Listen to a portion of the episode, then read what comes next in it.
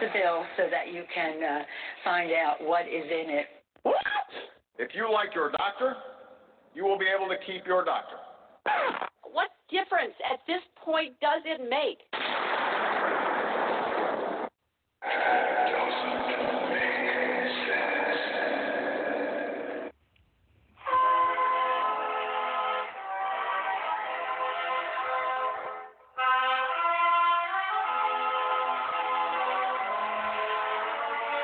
If you're looking to make sense out of what's going on in the world today, then you've come to the right place.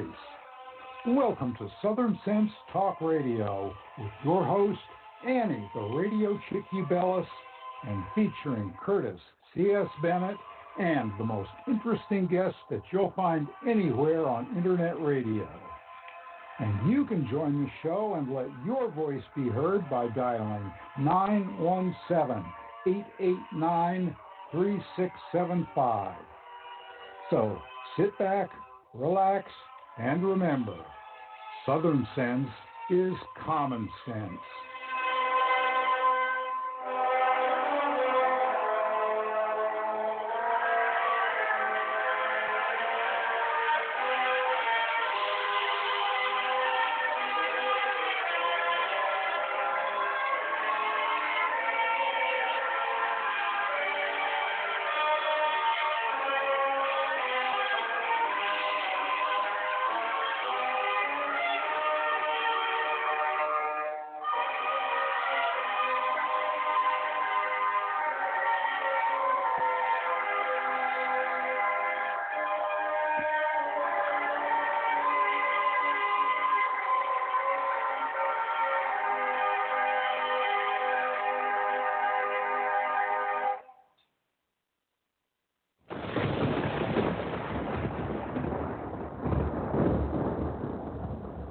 When an emergency strikes, what's your first impulse? If your answer is run to the grocery store, you're likely to find chaos and plenty of empty shelves. So how do you avoid this? Well, it's simple. You use today to make a plan, to prepare for things that may happen. It's a hurricane, earthquake, blizzard, or even social unrest, especially in today's political environment. The practical place to start is by storing up food in your home. And I use My Patriot Supply for my food storage. If you don't have an emergency food supply, it's time to do so. Here's a great item that makes it really simple. A two-week food kit that comes in a rugged tote. And it's only seventy-five dollars when you go to my special website, prepare with southern sense dot com, or call eight eight eight, four four one, seven two nine zero. This food kit includes breakfast, lunch, and dinners that will last up to twenty-five years on your storage shelves. So order now and prepare yourself, and then rest easy. So it's very simple. Just call eight eight eight, four four one, seven two nine zero or go to prepare with southern sense dot com. You know what? Let's make it even more simple than that.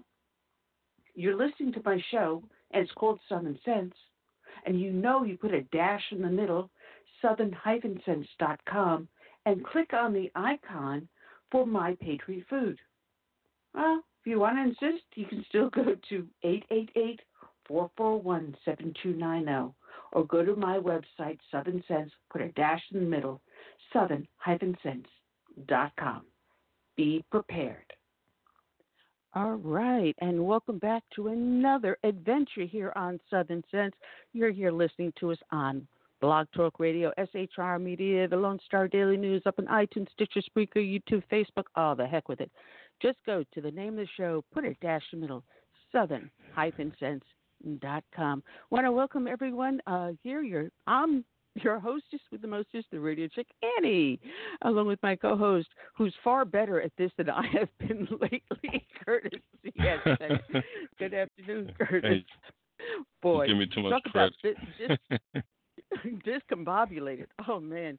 I could mess up a wet dream. Anyway. Well, oh, man. I can we say at least so um, much. I'm through with all this eating of turkey. We finally got rid of all the turkey. So oh, I'm we're happy almost about done that. with all of it. We're almost done with all oh, of it. And okay. This was one of the quietest Thanksgivings we've ever had. It was just my husband and I, just the two of us. And I cooked up a ton of food. And um, wow. with all the trimmings. Uh, and the turkey's almost completely gone. And we have not been eating it every day. Uh, amazingly, you know, uh, one day I had a steak, and tonight we're going to have uh, some uh, sway uh, fish.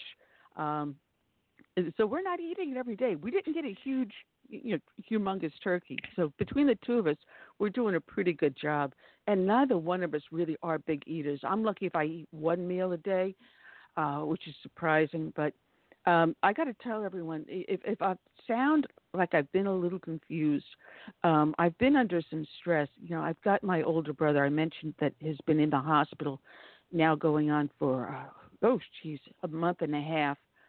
Um, he's in rehab at this point, but he's not doing well. So please send out prayers for my brother. Um, some of it is mental issue. Some of it is physical issue. Um, I got off the phone with his psychiatrist uh today just before the show, so that's why I'm a little I'm not exactly up to snuff. All there uh, huh? I'll, I'll, oh thanks, I'm crazy too. Thanks, Curtis, I needed that. uh, hey we, we're in the same every, boat. Yeah, you know, everyone has their issues with family members, especially around the holiday times. It's become so stressful. And we have not bought a single gift. We have not gone and picked out our tree yet. Uh, so hopefully this weekend we can start to get our lives a little bit back into order here. Uh, matter of fact, tomorrow my husband and I are going for our uh, church photos. Our church puts together a uh, album of all of the uh, members. So if you know you you see the person's name, you see them in church. You know, it makes it a little bit more intimate when you do go. Uh, when you go to uh, some of their other uh, events, such as concerts or prayer breakfasts or something like that, and you see the person and you've seen their face in his photo album, you feel a little more connected. And it's a really nice thing that they do. So, you know, if anyone out there does attend a service, maybe you may speak to your pastor, your rabbi or whatever, and maybe put something together so that, you know, fellow members can be a little bit more connected. And in doing so, we connect ourselves to God by doing that, I think, Curtis. I think it's a marvelous and wonderful thing. What's your, what's your thought? Hey, I'm all in agreement. And um, I, I would also like to add that uh, tomorrow's another special day, Pearl Harbor Day. Oh, yes. There's a oh, yes. lot of events seventy-eight years. And I, mm-hmm. So we want to uh, remember and honor those who, who sacrificed their lives for the country back and then what, during a sneak what, attack. What people don't realize that remains are still being identified. seventy years eight, later, it's been seventy-eight years, and our military and the forensic team that works with them is still identifying the men that went down on those ships that were killed on Pearl Harbor Day, seventy-eight years ago tomorrow. And the remains are still being returned to families. And sometimes it's nieces and nephews that receive the remains of these soldiers and sailors that were killed in Pearl Harbor, December seventh, nineteen forty-one, seventy-eight years mm-hmm. ago. And Chief just posted in the chat room that his father was at Pearl Harbor that morning. Um, and, you know, I, I gotta, I gotta say this. Because uh, my husband and I went to Wally World, or what we call Walmart. We call it Wally World. Um, yesterday. I yeah, I Wally World. And um, when we parked, as as we were leaving, there was a Lincoln Continental parked directly in front of us. And uh, I looked at the vanity plate that was in front, and I, I honestly cannot call this a vanity plate. I wish the person that was driving that vehicle had been in it at the time I saw it. I would have gotten out giving that person the biggest hug and kiss. On the plate, it was a Marine Corps plate, and it said, veteran, World War Two, Korea, and Vietnam. Now, on the Korea mm-hmm. one, it said the Chosun View. Now, if anyone knows about the Battle of Chosun Valley, they know about the attack that the Chinese did on the American troops, the overrun of the troops, the, the massacre that occurred in the Chosun Valley. This man was a survivor of not only just World War Two, the Korean War, the Chosun Valley of the Korean War, and the Vietnam War. I wish I saw that man. I would have given him the biggest hug and kiss ever.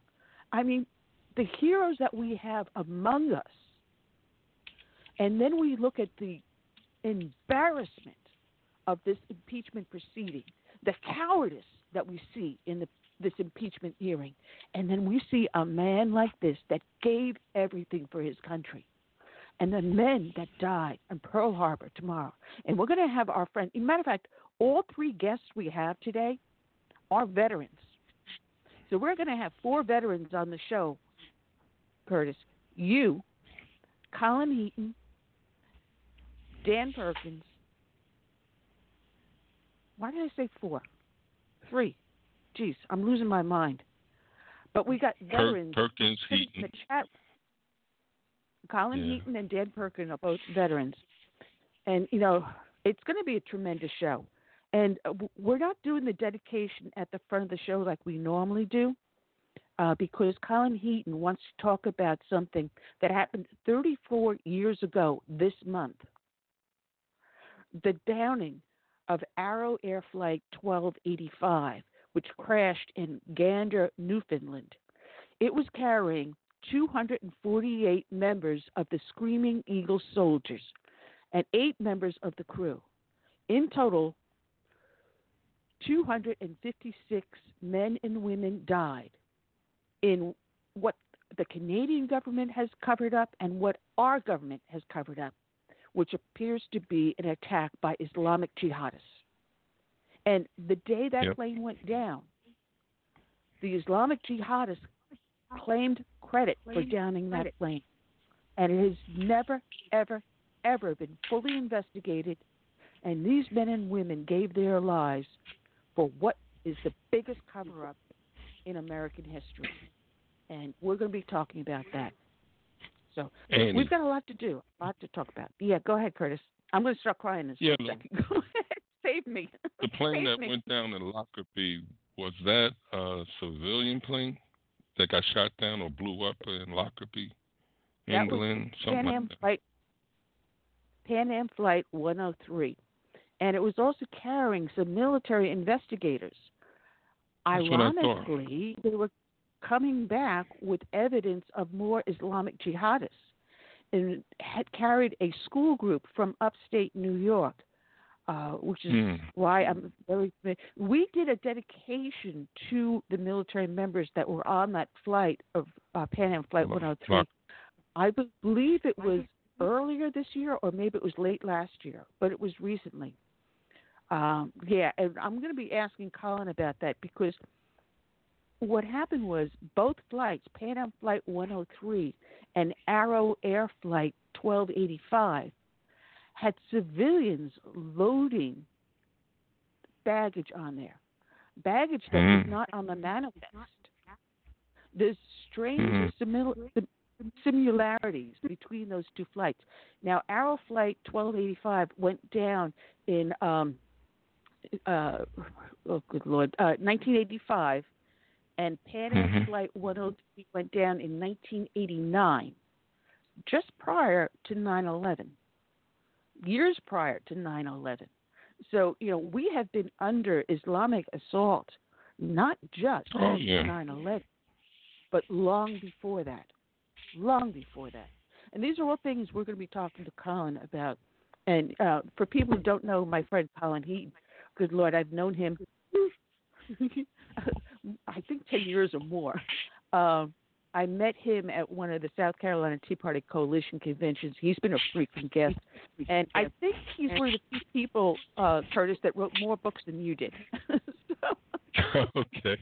He may have All one right. up on you. But he was wow. he was a member of this Army unit that went on board these flights. And he was one of the ones that flew up to Gander, Newfoundland, brought, helped bring up the bodies back, and then from Dover accompanied these men and women to their homes to be laid yeah. to rest. Yeah, to be laid to rest. Um, so he's got a real intimate connection with this. He went from the Army to becoming a Marine sniper. And um, he was uh, he knew the individuals that went down with Black Hawk Down in Somalia. And that was Oh man. ninety, ninety-one Yeah. So it was like well, I said, something it's like gonna that. be it's gonna be a really, really interesting show, uh, with him and Dan Perkins talking uh, about that. But you know, um, Well before we I got get... another question for you. You were law enforcement in New York. Were you law enforcement when um, Flight eight hundred went down? And that's very controversial, whether it was shot down or exploded over um, Long Long Island. Long Island Sound. Um, that was, I got to think now, because I was living in Northport, and I think I had retired at that time, because I retired oh. in ninety And I think that was in ninety-seven or ninety-eight It was before we moved here to South Carolina. And um, I knew some of the people that responded to that. Um, there was something else that went on around the same time. It was shortly after the Lockerbie bombing, which was Lockerbie, I said, was eighty-nine Uh-huh. Now you got me thinking. Now you got me thinking. I, I could, could be confusing my dates. Maybe it's someone in the chat room. Um, can lend me a hand here on what the date was on the T W A flight eight hundred that went down, uh, because I was following that closely, and there was talk about a flash being seen before the, plas- the, the plane came. So there's also questions about yeah. whether or not a rock had been fired at it. Now, that went down over the south shore of Long Island, so that was not the Long Island Sound. That was off of... Um, not too far off of Jones Beach, between Brighton Beach and Jones Beach, which is a wide stretch because Brighton Beach is in Queens, Jones Beach is in Suffolk County. So you got two counties in between. Um,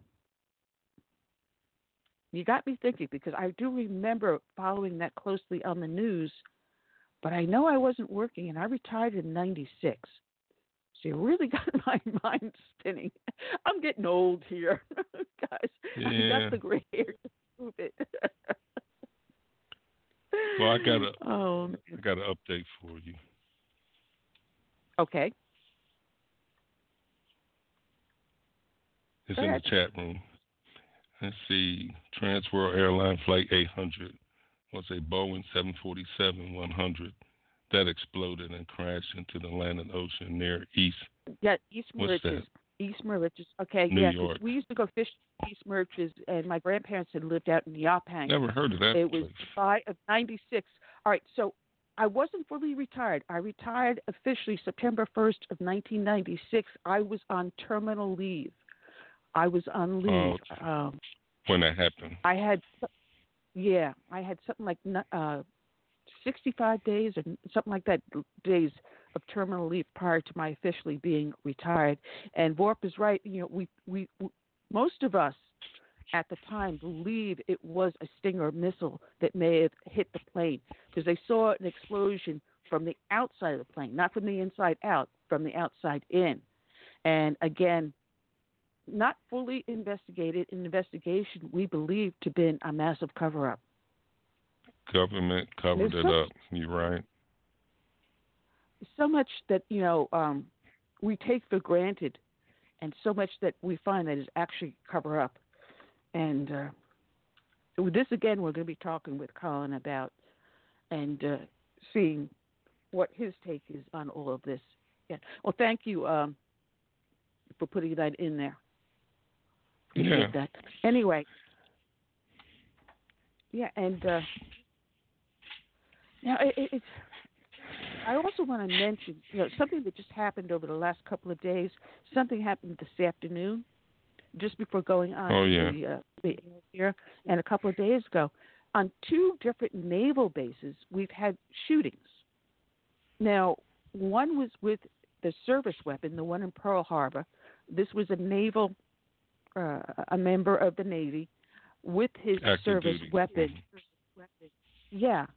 So, you know, uh, my question was being, was he like, you know, some sort of security that he would have a weapon on his person, or was he in training, which is why he would have a weapon on his person? Because, Curtis, you know, as, as well as I do, you know, I was married to a Marine, that you're not allowed to carry any weapon, any firearm. I shouldn't say weapon, because a knife is a weapon. Any firearm onto a military base. It's forbidden. The only weapons that are That's on the correct. base are those that are issued. Now, right. we have weapon being used in the shooting in Pensacola, and the details are still coming out on that one. Uh, in both cases, the shooters were, were killed either by their own hand or by someone else. But you know, the only individuals were those that are training officers, those that are in training, or those that are in security. They're the only ones that would carry a firearm. A foreign national would not be authorized to carry a firearm on a military base. Now, in Pensacola, this was the Saudi Arabian national being trained become, to become a pilot. Hello, does the term Islamic jihadist come to mind here? I mean, it's at a point where you really can't trust anybody from that part of the world. You know, we have these um, killings over in Afghanistan and for a while in uh, um, Iraq, where, you know, the people we're supposed to be helping turn on our guys, shoot them in the back of the head. So, and and our government do not want to um, offend them by saying no weapons, so they allowed it to happen. I don't get it. Now, they restrict our Second Amendment rights, and yet somehow or other, a Saudi Arabian national on a military base, a U S installation within the United States, somehow gets access to a firearm and commits jihad. Does any of this make sense to anyone out there? Well, you know, we, our people, our security personnel were probably not even allowed to um, search those guys since they get special status. Yeah, what's I really scary is at, at the Marine Corps Air Station, they are training foreign nationals to fly these F thirty-fives. So we have foreign nationals right here in my little town of Beaufort, South Carolina, at the Marine Corps Air Station being trained. Will the next jihadi attack be here? It's in our backyards, people, and we're allowing our government to ignore the danger that the American people are being placed under by jihadists. Right. Look at Fort Hood. I don't and know what happened to American, that guy. Major Nidal, Nidal Hasan, and he oh, was yeah. an American citizen. A Muslim American citizen. That didn't yeah, mean it, a it, thing to them. No. Their, no, no. their oh, God and terrorism. Religion come first. It's not terrorism. When Major Nidal Hasan was openly, openly, you know, talking about jihad, and it was yeah, not taken well, care of. Well, you know, that was job related. That was a job related incident. Well, I do believe we may have our guest here in on the line. Let me bring this individual in with area code five one seven. Is this our guest, uh, Doctor Linda Lee Tarver? Yes, it is. Okay. Well, good afternoon. You know what? I feel so embarrassed. I was reading your biography, and I'm going, this woman is so active, so vivacious. I feel like a little tiny pipsqueak. Oh, no, no, no, no. I think she's a little busy or crazy, one of the two, but hey, I love my country and my president. Oh, man. You are an amazing, an amazing woman. And you know what? Now you've got me intimidated because you're also a psychologist. And you're going to, when you get off the air, you're going to go, this girl is crazy. I'm going to join you on that one. Some people have called oh, me man. that, but uh, I, I've, God has been good to me. That, that's all I know.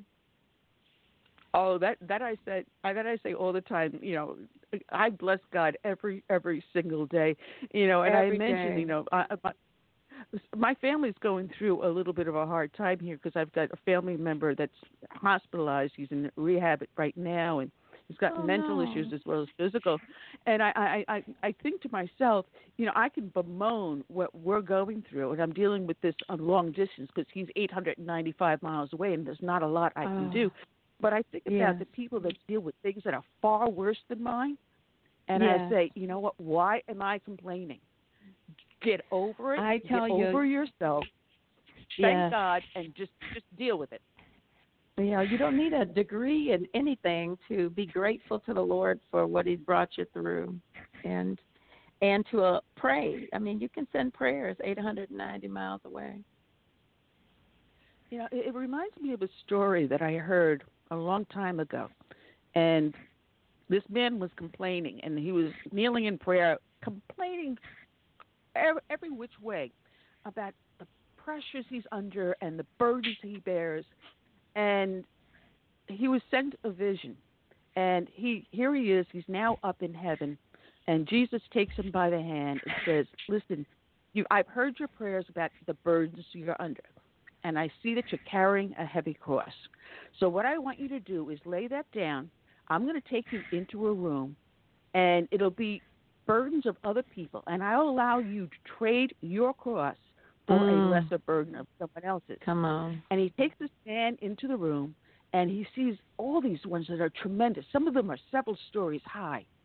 But in the far corner, he sees this tiny little cross, and he picks yes. it up, and he says, can I, this be my burden?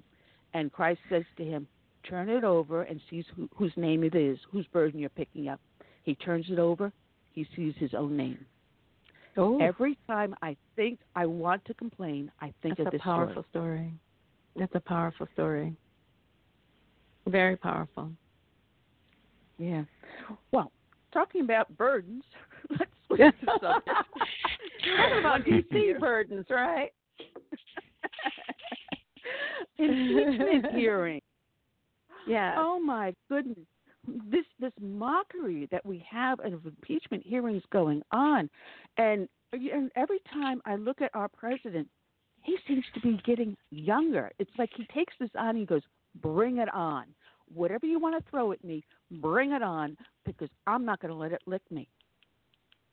Well, I will tell you that I met with the Vice President, Mike Pence, who was here in Holland, Michigan. So he came to Kalamazoo and went to Holland, Michigan just recently. And I can assure you that the prayers that have been going up for the President and the Vice President and their families is important and has sustained him. The President understands the power of the people, and he is being supported by the people who elected him, sixty-three million people who elected him, and even more than that, who have then since learned that he is a man of his word. He is a person who made promises and kept them, and now he's turning tide. Even more people than the sixty-three that vote, million that voted for him, much more than that, is coming around to see that this man, even through all that he has gone through, is still fulfilling the promises that he made to the people. He said, I'm not a politician. I'm a businessman, and his integrity is on the line here to to make the promise and keep them, and he's done just that. And he's done as much as he can with the cooperation or the lack thereof. We need U S M C A passed, and the Democrats have ignored it. That is going to help our country, but they're not concerned about that. They want this man done and out, and it is not going to happen. It's a, it's a rabid hatred. And uh, we're listening to like Nancy Pelosi and others saying, well, we sent uh, two hundred and some odd or almost three hundred bills over to Mitch McConnell sitting on his desk.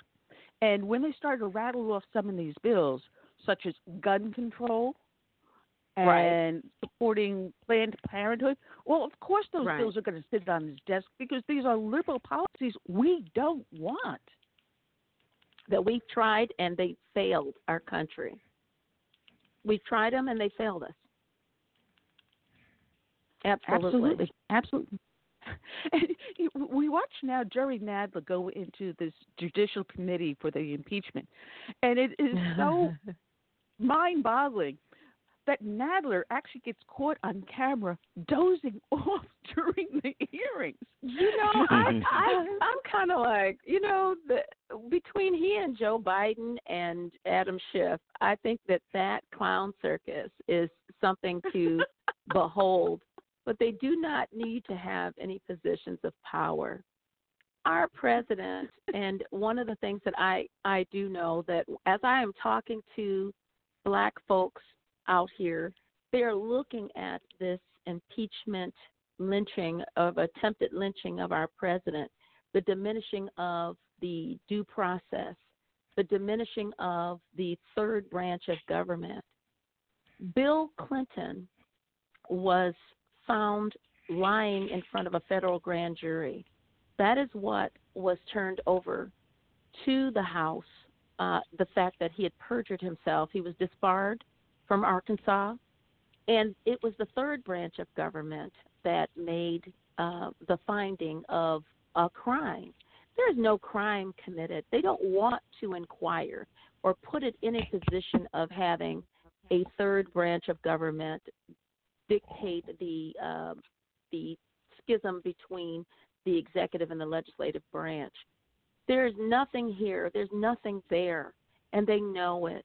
And when she says it's clear that he has done this, it's clear. It's only clear to you because you, you cannot see with any other vision other than your hatred for this president. He has done much more than any of his predecessors, any president before him, in terms of the African-American unemployment rate, in terms of the higher income for the gap between um, African Americans and white Americans.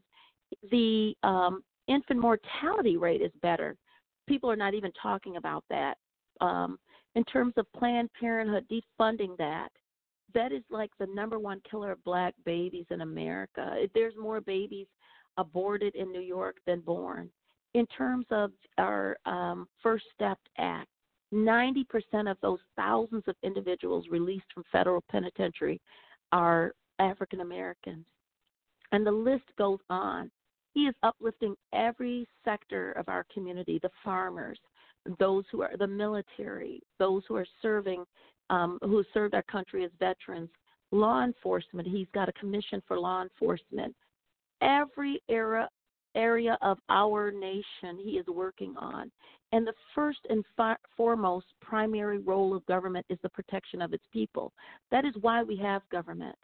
And and he is protecting us at our, at our borders. He is making sure that he's negotiating uh, deals to make sure that we are a safe country, and he's doing strategic alignments with people who will work with him. And he is moving on at the interest of American people. And I love that about this president. You know, there's so much to be saying good about him, but instead, you know, they always look for something bad. You know, with the impeachment, they tried him and failed with um, the colluding with Russia, and there's nothing there. The quid pro quo, there's nothing there. Correct. Now, I don't know if you caught, you know, Nancy Pelosi last night saying, we're going to get him on obstructing justice, and someone asked him, what do you mean by obstructing justice? And she responded, and I fell out of my Archie Bunker chair laughing at the way she responded.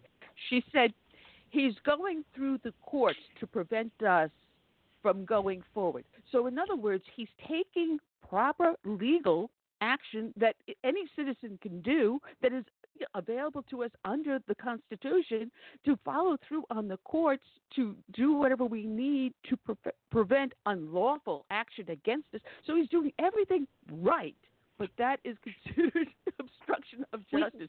And I swear, my husband almost fell off his couch. Yeah, it it doesn't have to make sense to us. It just needs to make sense to the number of votes she believes she can have. They may they ran in twenty eighteen in the midterms on impeaching this president, and we had a congresswoman from uh, Rashida in Detroit impeach the M F-er. That's what she came out about, and she was geared and cheered in front of her young child, and that seemed to be very cute. But the reality is, is that they ran on that, and they're planning on doing what they promised.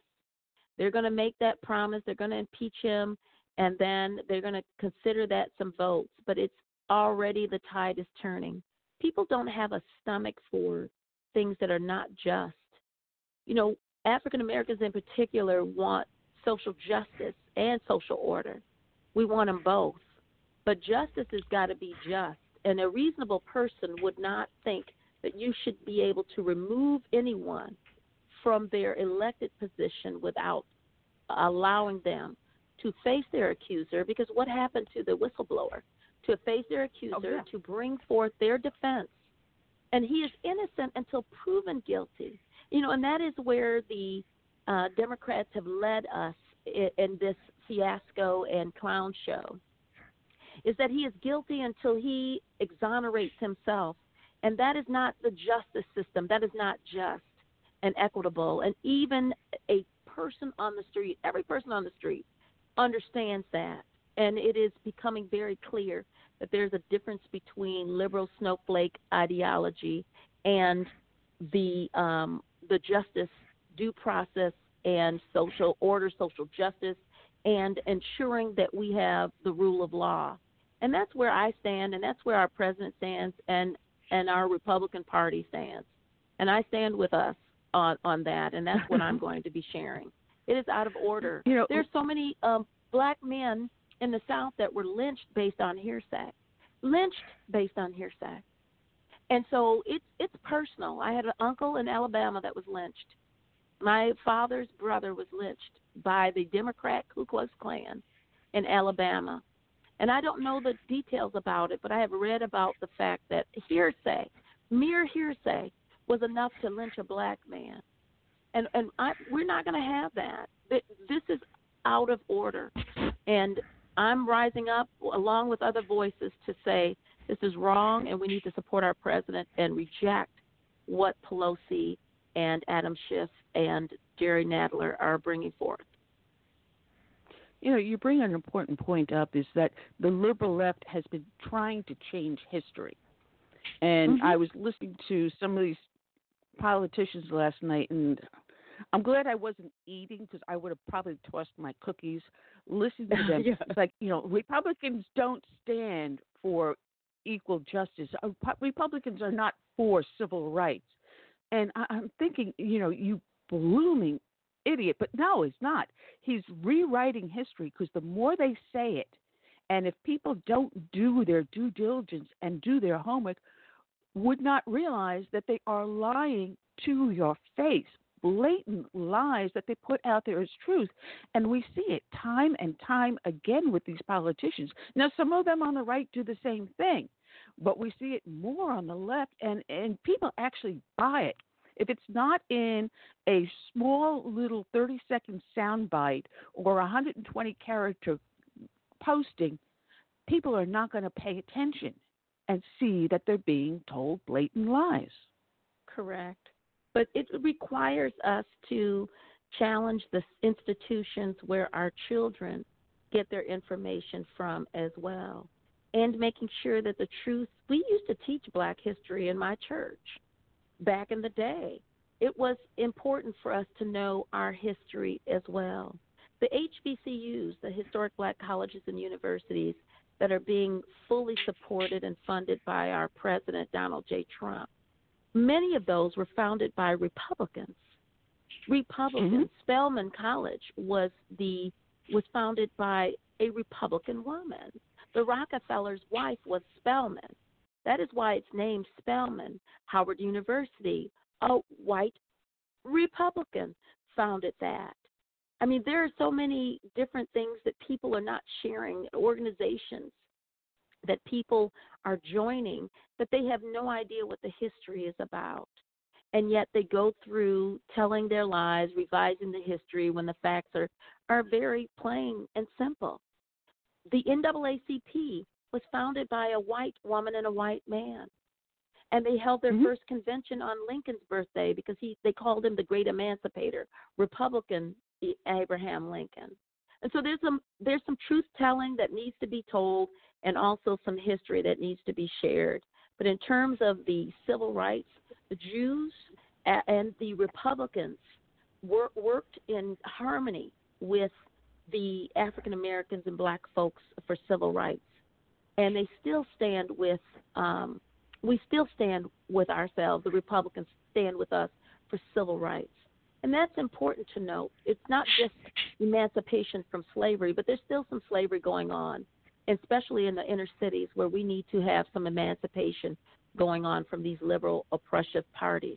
I mean, it, that's what's going on today, even in Chicago.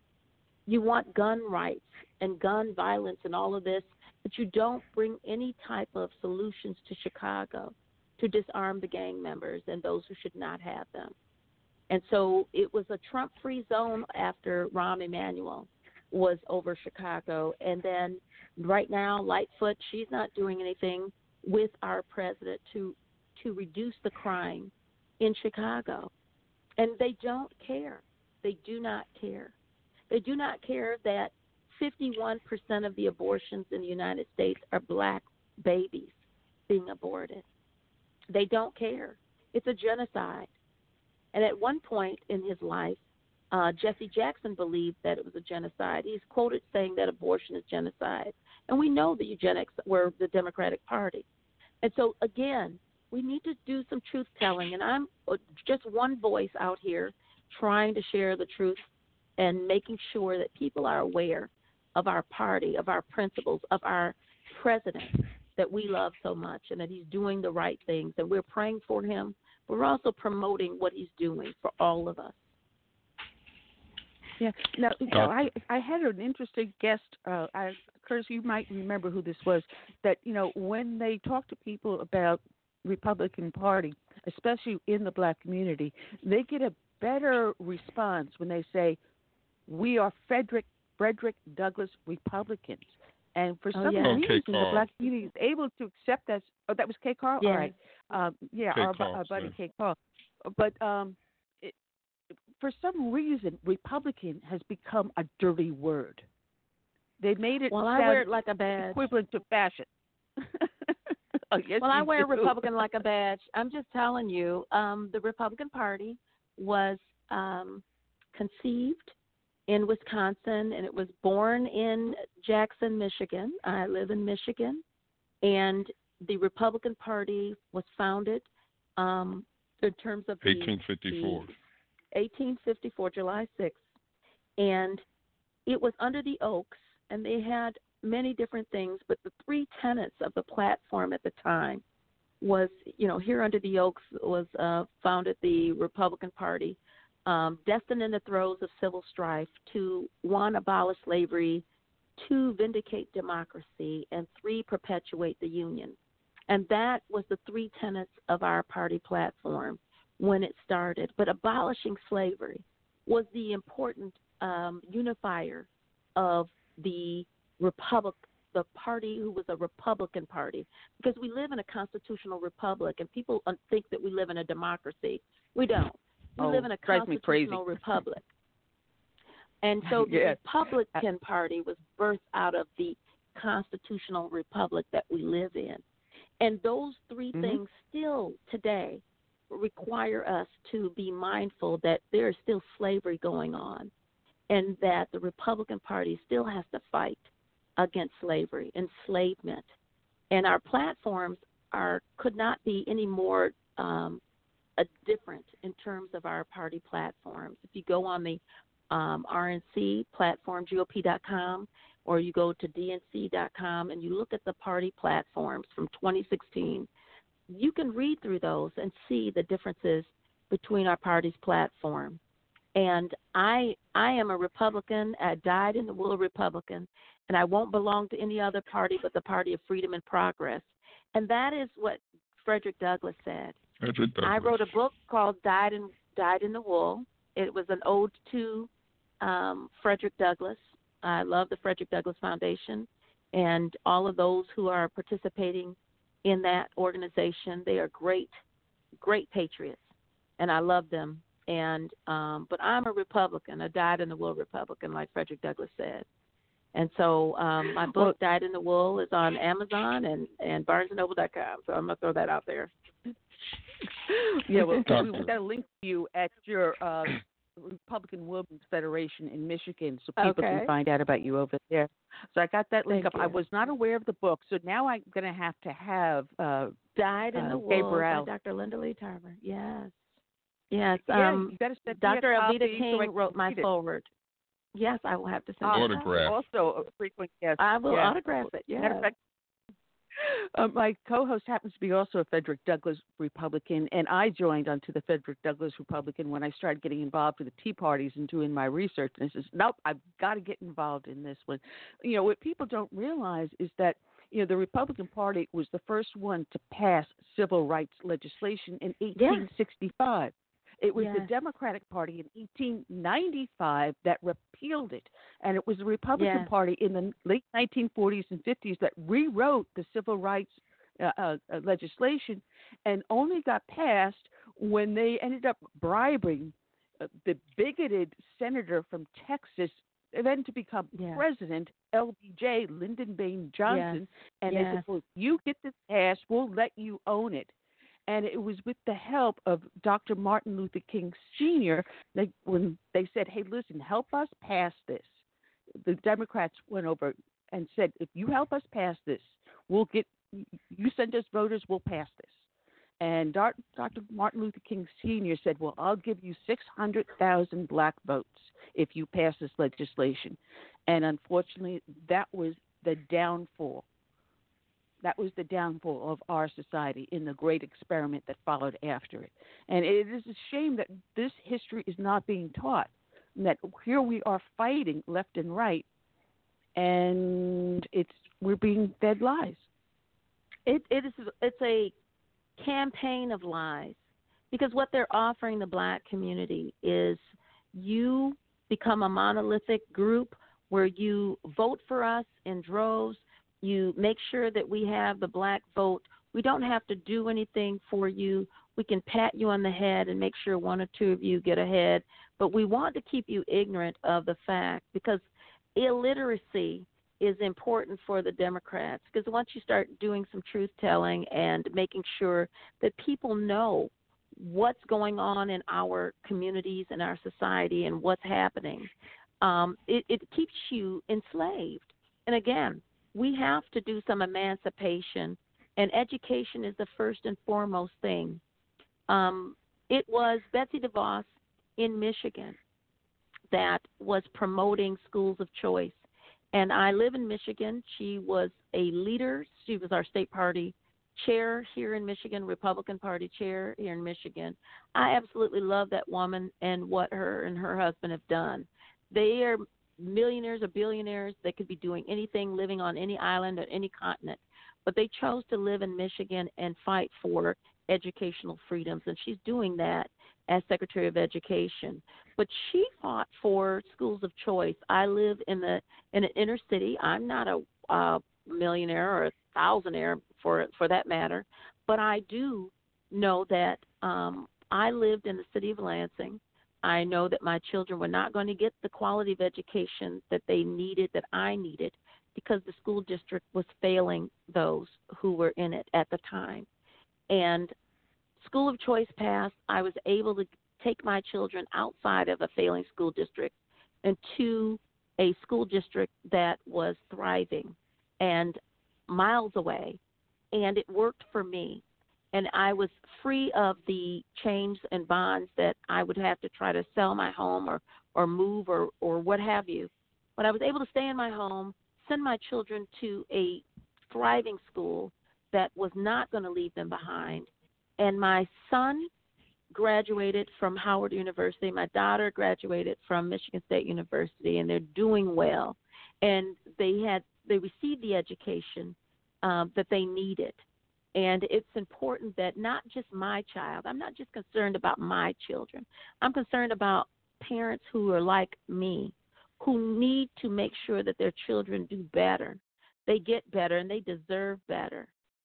A quality education, there's no reparations for a missed education, is what Rod Page, um, former Secretary of Education under George W. Bush, said. He's the crafter of the No Child Left Behind. He came to Michigan and said there's no reparations for a missed education. And that stuck with me for, for the longest, and even till this day. It is important that we educate our children and start giving them their history. I'm so proud of Mary Church Terrell. Mary Church Terrell, wonderful woman, pioneer woman, black woman leader. She was a Republican. She was over all the women in the nation as the first African-American woman to hold a position with the R N C. Mary Church Terrell. And beautiful story, read her books. But women who are in the Deltas know her, but they don't know her story as far as being an advocate for her party. And that's important for us to know. You know, you said something important about education, because I, I, my curse will say that I say this all the time. All politics are local. And here in South Carolina, the county I live in, our school board was so malfunctioning that we were able – by activism, through our Republican Party, change the board. We then forced mm. out the school superintendent, who has just been found guilty of other acts of corruption. We've got a oh. new school superintendent in here. We've got a new school board. But further than that, because we have been pushing school choice issues so hard here in the state and our state G O P, and I love Uh, our G O P chair, Drew McKissick. You know, he's a friend of mine. He's such a sweetheart. Excellent. I could just eat him up. Uh, and because of that, in our state house and our state senate are bills for school choice, starting off with those that are disadvantaged and uh, underprivileged or in Amen. special need. We're starting with them first. And Amen. also allowing the school funds to go not just to their school of choice, but to even to a private school. So if you yeah. live in an area and there's a private school near you that can give you the education you want for your child or the care you need for your child if there's special needs, the dollars follow the child. I love that. I love that. So like that is like I that said, is politics cutting are all edge. Local. That yeah. is cutting edge, and it's that's a life open. changer. Mm-hmm. That is excellent. And that not only go that, we even gone.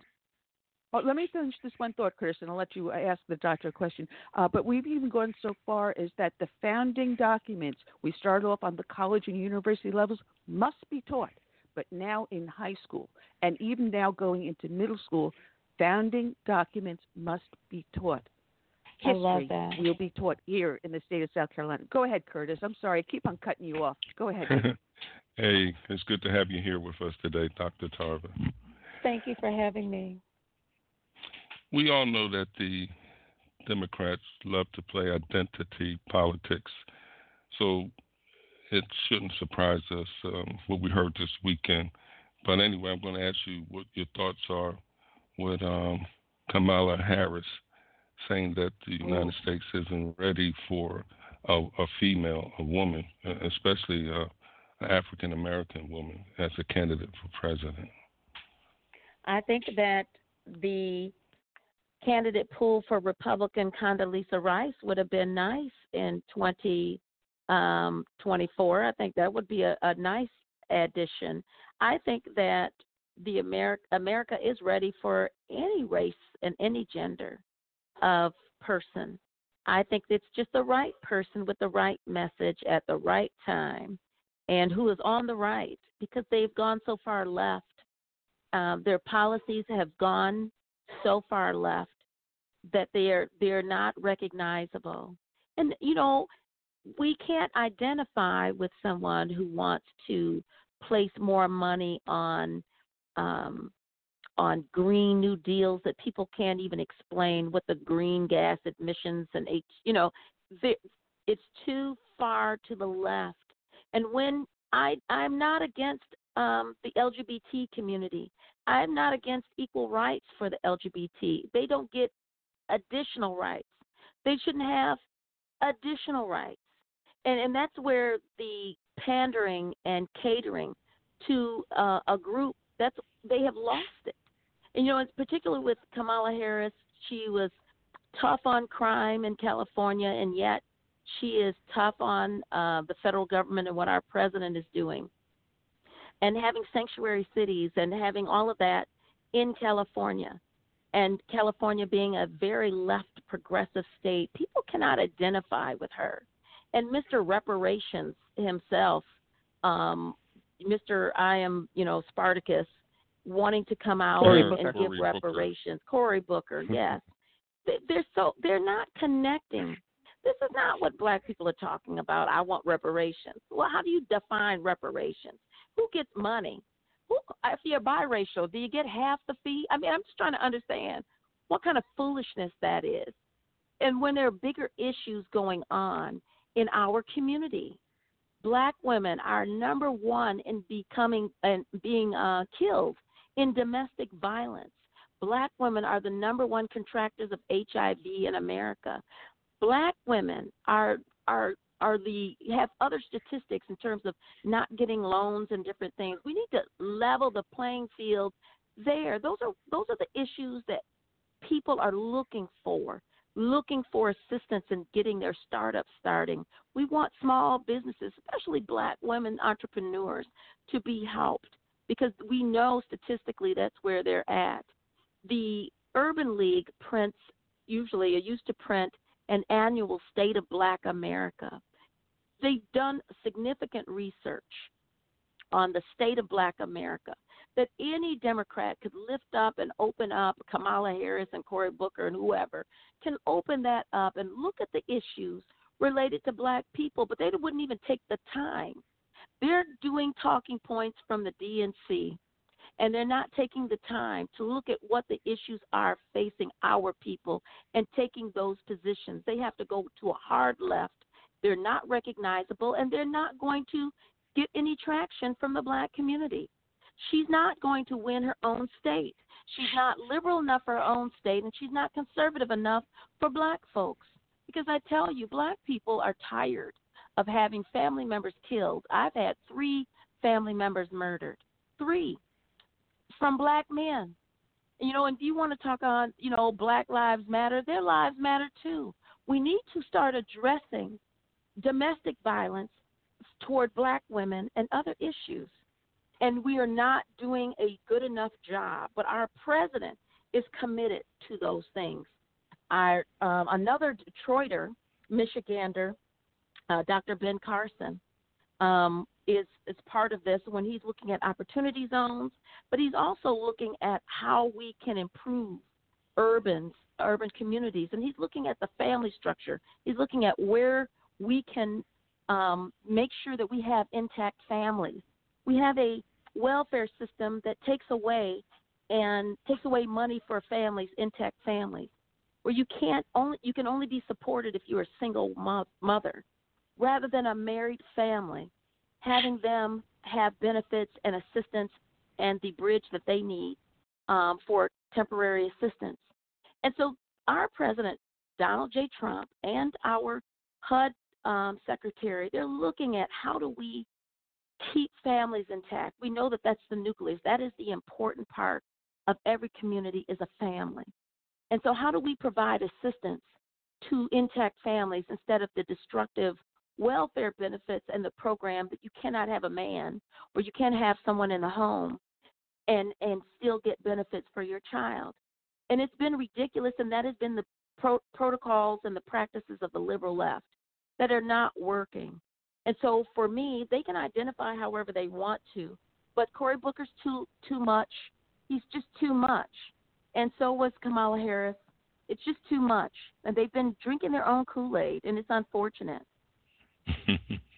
You know, you said so many things that are right, and I, I have to say that the people listening to the show, some of them have such a sense of humor. Uh, we've got one guy, Borp, that said Candace Owens for president. I agree with that one. That one she could be easily. I'm telling you, she could. We want to get two, four and, more years with Donald Trump first, and then we'll look at the next batch in uh, twenty twenty-four.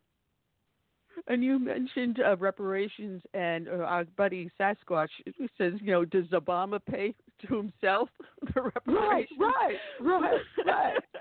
Just how black do you have to be? Because I did my D N A testing. I'm like, okay. Doctor Tarver, it has been ridiculous. A pleasure having you on. It has Thank been so you. much fun, and we've got to get you to come back on again. Uh, I'll have to talk to uh, Gabriella uh, to get you back on for us. Uh, it, it's so much fun. People can find you up on Amazon. And what's the name of your book again? And you're going to be sending me a copy? Called Dyed in the Wool. You'll have to send me your address. But it's called Dyed in the Wool by Doctor Linda Lee Tarver, and it's on Amazon and barnes and noble dot com. And I, I want to say that the president was being very, very biblical when he said he wanted the impeachment to uh, go do whatever you're going to do, you know, quickly hurry up and go ahead and impeach and uh, be quickly. But he was biblical because Jesus said to Judas, what you're going to do, do quickly. And so go ahead and do quickly, Judas. Do what you got to right. do. But we win in the day. end. Amen? Amen. Uh, Revelation says that. Amen. Thank you very much, Doctor Deborah. Have a blessed day. Bye-bye. Take care. Take care. You too. Bye-bye. All right. All right. Oh, man, so much fun. I wish we could have had her on for a full hour. It's just too much. I, it, I, we are so blessed to have great guests. Speaking of great guests, this is a friend of mine. I've known him for about a decade, he and his wife. Uh, God bless the hard work they do, too. Also, let's welcome aboard Colin Heaton. Good afternoon, Colin. How are you today? Hoorah. Hey, Fanny, can you right. hear me? Oh, yeah. yeah. We can hear you. You little sound a little distant. Okay. Well, I'm on a cell phone, of course, but I hope that's better. A lot better. Oh, that's a lot better. A lot better. You know, I was doing my uh, research for having you on today, and I started delving into a certain topic that you had mentioned, and oh, my goodness. I, I mean, I spent hours going into this. And I'm wondering why you haven't written a book yet on it, and I'm sure it, it's in the works. But you have, uh, to explain to the audience who you are, you are a veteran, first of the Army and then of the Marine Corps. Uh, you are a historian. You are a professor. You're also a speechwriter for uh, Major General Livingston. So you're all about a round man, and a lot of your historical novels uh, deal with not just World War uh, Two, uh, but of other Uh, issues and military things, and you give on both sides. And you've got a, a one that's in the works. Uh, wondering where you stand on this one. Uh, When They Killed Giants is your newest work that you're working on. Uh, I kind of set that aside. I'm working on another uh, series of interview books like The German Aces Speak, and these are with the American veterans, the air veterans that I interviewed from World War Two. So I'm working on that right now. Oh, man. And as a matter of fact, uh, recently we had um, one of the Tuskegee Airmen on the show. He would be a great person for you to hook up with, to talk with, because he was one of the pilots during World War Two. I got to remember, I got to make a note to myself to uh, get you in touch with him. Well, I'm an honorary Tuskegee Airman. I mean, I've known all of them, so I don't. Which one was it? He was a cousin of a friend of mine. And I'll, I'm going to have to look up his name, but I'll, I'll see if I can find it uh, and uh, send it, it to you. Uh, it, was, you may... it wasn't Chuck. It wasn't Chuck McGee, was it? Was it Chuck McGee out of uh, Pensacola, Florida? Well, hmm. McGee doesn't live in Pensacola. Um, no, there, there, there are several. Lee Archer and some of the others have already passed away, so there are only very few left now. Roscoe mm. Brown, he uh, Roscoe Brown, I think, is still around. Yeah, I'm gonna have to remember because he had a statue that was built that the uh, community that he lives in put outside of their recreational center, and it was vandalized uh, recently, uh, which is why we were talking to him. But I- I'll have to brain fart time. So, Colin, I'm getting gray hairs like the rest of us. I'm gonna have to look it up and get back to you on that one. but like I said, he was a cousin of a friend of mine, a gentleman I've known since the start of the Tea Party uh, started. But um, you sent me a very interesting little blurb, and from that I did my research. And we have not done the dedication yet on the show because you asked us to dedicate the show to to this specific thing. And I mentioned it earlier at the start of the show that on December twelfth of nineteen eighty-five, Arrow Air Flight twelve eighty-five crashed in Gander, Newfoundland, killing two hundred forty-eight Screaming Eagle soldiers and eight crew members. The soldier, soldiers killed mostly were assigned to the third Battalion, five hundred second Infantry Regiment, Strike and Kill, second Brigade, one hundred first Airborne Division. But there's a lot more to the story behind it than what I just read. Oh, yeah, there's a lot more to it. In fact, everybody involved had to sign non-disclosure agreements. You know, um, I read through it, and there are, like, some strange gaps. Now, on this particular flight, it was going from Cairo uh, to Cologne and then to um, – oh, Jesus, I'm just – I'm sorry. My brain is just not functioning. Uh, to Cologne, and from Cologne – it was supposed to go to uh, Newfoundland. But there were a lot of yeah. gaps in time. There were individuals that were civilians that were loading baggage onto the plane. The baggage was not screened by any of the military. The plane was not on a military base. It was on a civilian airfield uh, at the time of the luggage being put on there. And uh, there's a lot of gaps. As a matter of fact, there was additional fire extinguishers around the wheel wells that was abnormal for the normal equipment on the flight. And so much has gone into this, and yet the Canadian investigation as well as the United States investigation said there was nothing wrong with the flight. Everything was perfectly normal, and it was ice on the wings and not an explosion in the plane. And, oh, by the way, there weren't two extra bodies on the plane. Yeah, well, we did the body recovery. I was in that in that unit. Um, we did the recovery, and uh, and I think the person you might want to get in touch with is Zona Phillips in Alabama. Her son was my friend Doug Phillips, who was killed with some other friends of mine on that flight.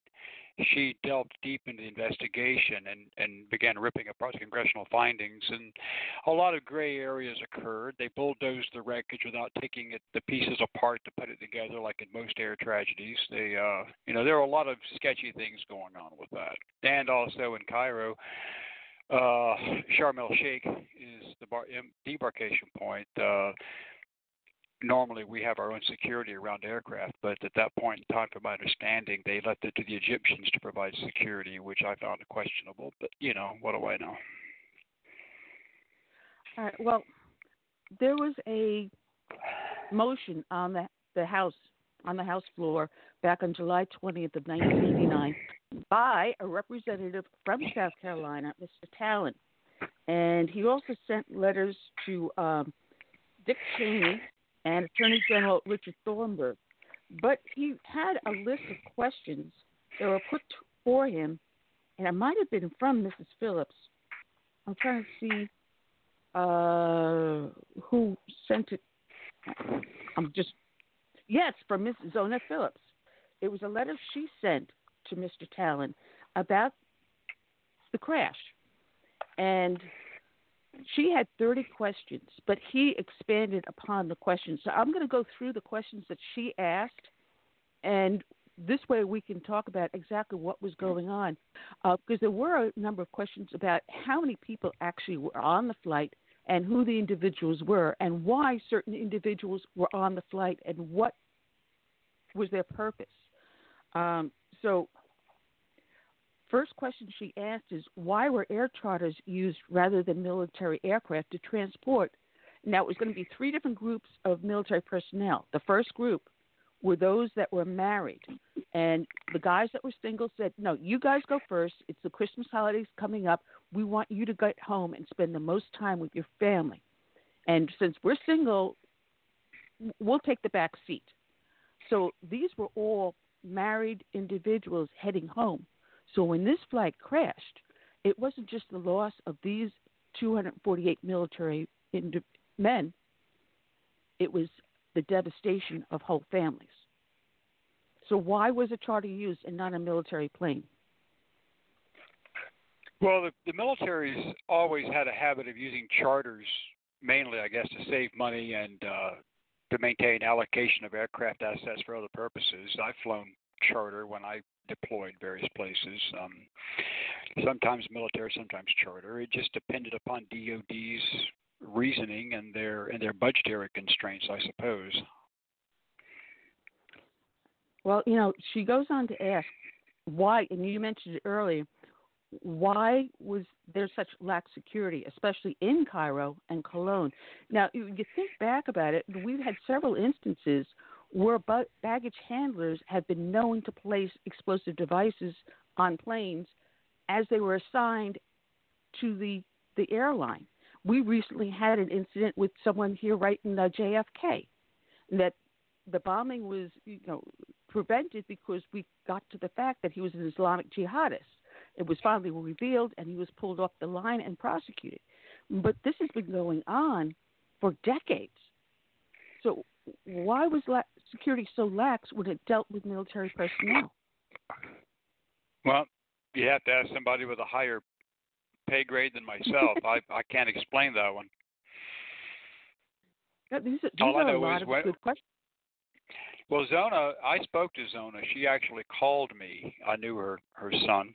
And uh, and as soon as, well, many of my friends who were married were on that flight, Jerry Malone, Ed Mannion, and we we pulled the burial details. We did the escorts, we did the burial details, and that was pretty tough duty because that was before Christmas and then into January. And we, we traveled the country just uh, going to hometowns and, you know, doing the the rifle squads, the flag ceremony and everything. And you know, and some of these people you knew because you played with their kids, and you're looking in the face of these these families, and they're looking at you like, you know, why are you here, and why is my husband gone, or my son, or my whatever.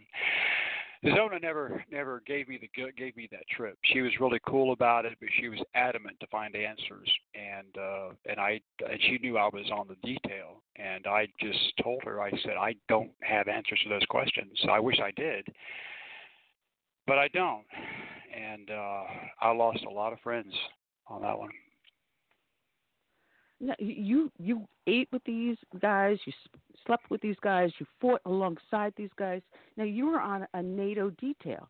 It was right after the peace agreement between Egypt and Israel, and that was signed in nineteen seventy-nine. This is now eighty-one when NATO was finally, you know, tasked with, you know, doing the uh, the peace detail. And you had no casualties while you were out there in the field. You know, you were going home, you're thinking everything's going to be okay. We're on our way home. It's over. And then for this to happen and have no answers. Well, and have your own problem covered up. Well, the biggest problem that I had was, why would you bulldoze a wreckage? Why would you silence the eyewitnesses who saw the flash in the sky? Why would you go to those lengths unless there was a greater, I don't want to use the word conspiracy or cover up, but I'm just telling you that there were so many unanswered questions. Zona knows it. I knew it. And everybody was just like, so you sit in the barracks in the jeep bays and you're waiting to, you're in your class A uniform, ready to go jump on a plane to go carry some coffins. And you're thinking, you're just wondering why, you know, and why is there so little information? Because if a helicopter goes down, and I've seen a few go down, if your helicopter goes down, you know, there's a complete investigation report right down to what they had for dinner the night before. Uh, this didn't have any of those details. Yeah, there's so many questions, and they have never, ever been answered. You know, no one has ever released the cargo manifest.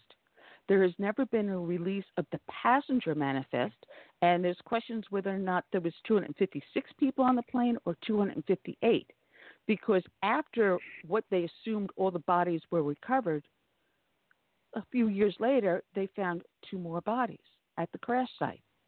So yeah, you know, they were in the these snow. Things are, Well, not all the bodies have been recovered and accounted. Not all the bodies have been recovered and accounted for. From my understanding, is that as the snow began to melt in the spring, they began to find them more. And priority on that crash site was recovering weapons, recovering classified materials, recovering bodies. Um, and but with that, with that weather the way it was, it's not it's not uncustomary to have people ejected, thrown from the aircraft as it separated into four sections. Uh, and then the snow starts to melt and you start finding people. But, you know, and I'm sure they'll never disclose who that was because everybody was buried and accounted for according to the official record. You know, there's, there's so many gaps in the story here. And as I started going through it, I'm like, how can our government not do a full and complete investigation? Like the F B I was sent up there to assist with the investigation, but they were never allowed onto the field. They were never allowed to touch any of the evidence. They were only there. They were only given the task of verifying fingerprints. And you know, right. And bear in mind, well, bear in mind, the N T S B didn't get a hands-on. The Canadians handled that. A lot of evidence was then flown to a airport. Um, I think, believe it was in Michigan. And it was a question as to why evidence was flown there and, and never released. Well, I, I can only say this. I don't have all the answers, but I know this, that unless there's a greater cover-up, then why would you not just display the information? I mean, Lockerbie, Scotland in nineteen eighty-nine, when the Libyans blew that sucker up, I mean, there was full disclosure right down to the color of the hair of the passengers. So why would you not have that uh, same information provided after Gander? It's, it's a lot of a lot of unanswered questions here, um, and why did they stop in Gander to refuel? That's not a normal place to stop. And not only that, Gander Airport, the way the plane came down, there was only one road in and out, so the truck fire trucks had a hard time even getting in there to extinguish the, the, the flames, much less yeah, being recovered. Yeah, it's a remote area. It it really is. It's pretty rugged, and I don't know why Gander was the selected uh, refueling point. Uh, there were several other options. Halifax, Nova Scotia would have probably been better, but I don't know. Yeah, your your friend Zona asked another question, which you know had me curious. They're saying that why did certain men write or call home and see upset about something before the crash? So someone saw something, someone knew something, and they were silenced. Well, I've heard that too, and uh, like I say, Zona Phillips and I had quite a few long phone calls, and I and, and I wasn't on the aircraft naturally, so I don't know all the answers, and she was trying to find the answers. I mean, she lost her son. I mean, and that's understandable, you know. And uh, and to make tragedy worse for Zona, that. Uh, that Doug wasn't even in the ground when his wife, who was from South Korea, took their daughter and went back home, and so she never got to see her granddaughter, from what I understand. But uh, it's just it's just nuts. I mean, the whole situation didn't make any sense to anyone involved. Uh, but we, you know, we, we did our job. We brought the bodies home. We got them to Do- we, we, we got them to Dover. From Dover, we. You know, President Reagan came to Campbell with Nancy Reagan, and he, he you know went down the line and. You know, he really made it a personal, personal uh, mission to be there for the families and everybody. So that was good. You know, he was that kind of guy. That was the second time I met him, and he remembered me from the year before. But uh, yeah, I, I, I, I, when you see the anguish in the faces of those families, it's not just the anguish of losing someone; it's the anguish of not having the answers to the questions that they have, and that's, I think, the deep, the deeper hurt, if that makes any sense. Yeah, it, it is a deeper hurt.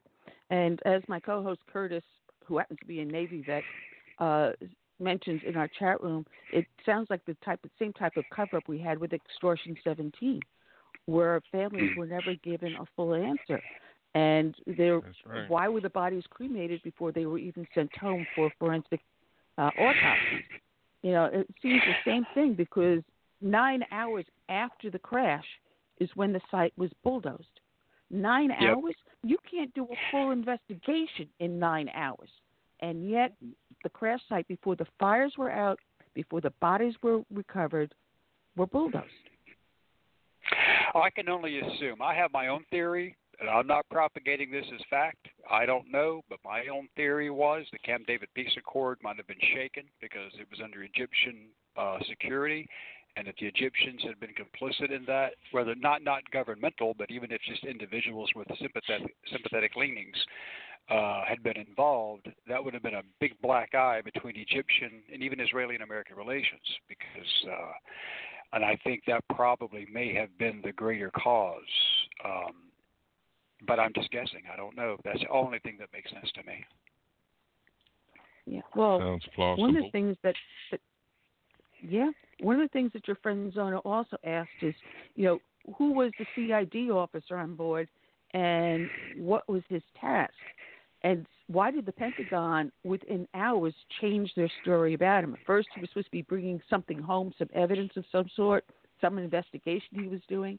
And suddenly the Pentagon says, oh, no, he was just a tourist and just getting a ride home. They changed it within hours. Something fishy was going on. Well, I don't know too many tourists who would hitch a ride on a chartered military aircraft. That's just my... That's just my take on it, you know, but uh, like I, I say, meant, like.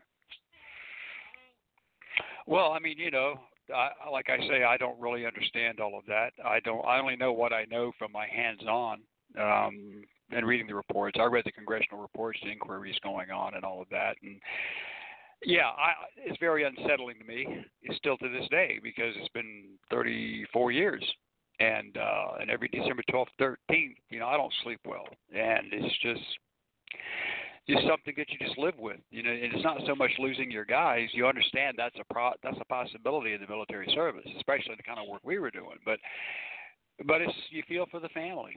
You feel for them because you know them, you know the kids. I mean, you go to the Christmas things and whatever, you know, birthdays. Sometimes, you know, I got to play, you know, I got to play with some of these guys and then you're looking at them, you know, over a casket, you know, and then they get a folded flag and a thank you for your, thank you for your, thank you for your uh, husband's service, and uh, then they're dismissed. The only good thing that came out of that tragedy was they doubled the G L I. So, I don't know. What's a G L I? The Service Members Group Life Insurance. It used to be fifty thousand dollars. After Gander, Congress approved one hundred thousand dollars. Now I think it's like four hundred thousand dollars or something. I don't know. Wow. But because the families, I mean, within like a week or two of losing their loved one, they're getting kicked out of uh, government housing. So, you know, it's just, there's not a lot yeah. of sympathy there. No, no, there's not. And, you know, I used to be married to Marines, so I understand that very well. You know, once once your, your tour is over or once someone passes away, within days, you have to be gone. You know, there's no ands, ifs, or buts about that. And it, it's it's frustrating. It is frustrating. The last, yeah. now, the, I see, the, the, the last thing one of these one, last thing one of these families needs is a pressure point to be evicted, and they're still mourning. They're still grieving. Yeah, that is true. That is very true. And you're just a number. You know, I found out the same thing when I retired from N Y P D. You're, you're just a number. Once you're gone, boom. It's as if you never existed before. Bye. That's it. You're cut off. And what that does to families and to people that are have been separated, you know, it, it's devastating. Well, here's another comparative analysis for you. Think about two years, uh, twenty-six months before Gander. Remember the Beirut barracks? Yes. Uh, two hundred and what? forty-something Marines and sailors and a couple of Army. two hundred forty-four. Yeah, I think it was two hundred forty-four, because uh, uh, a couple of them had been stationed with my husband. Yeah, and they're one of the guys I went to high school with. I mean, so it's like uh, there was absolutely nothing but full disclosure and openness about that. There was no issue. I mean, we knew who did it. We knew what happened. We know that uh, the situation was mainly due to the fact of the uh, rules of engagement, which, you know, which were modified by President Reagan after that. And he, of course, because of Beirut, he also modified the receipt of the Purple Heart for acts of terrorism, which I agree with.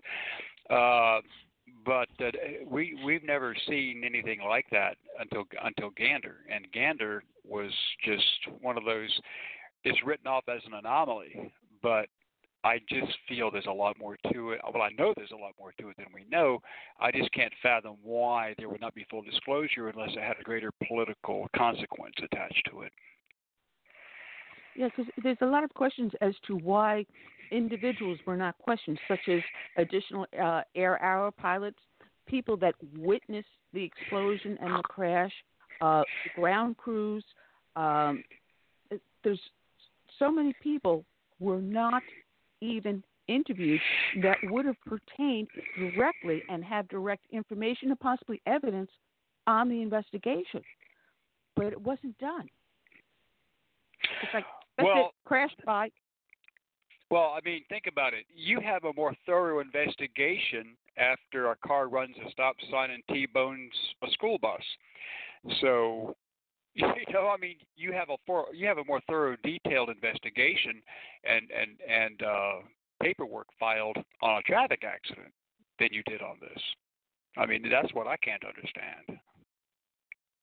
Well, you know, even when it, the investigation was done and reviewed, out of the panel that reviewed it, it went, you know, uh, five to four, I believe, four dissenting, four saying that they believe that was ample evidence by what was going on inside the plane to say that there was explosion in the plane and that someone actually used one of the fire extinguishers. There was evidence of one of the fire extinguishers being dispersed prior to the plane being crashed.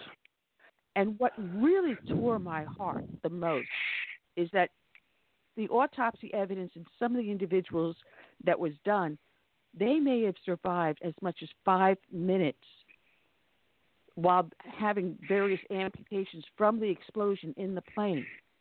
So it wasn't an instant death for them. Some of them languished. Yeah, I've I've I've heard, not seen, I've heard that there were reports that there was lung damage due to smoke inhalation and uh, and heat on the cella of the lungs, which means that they were probably inhaling whatever was occurring on that aircraft before impact. Uh, it, it, there's so much that she has asked in this one, you know, because they say that the plane went down tail first, and it was possible engine number four was in reverse. But none of this was in the Canadian report. None of this was in the N S T B report. Well, here's my question. Where's the black box report? You've got three on that aircraft.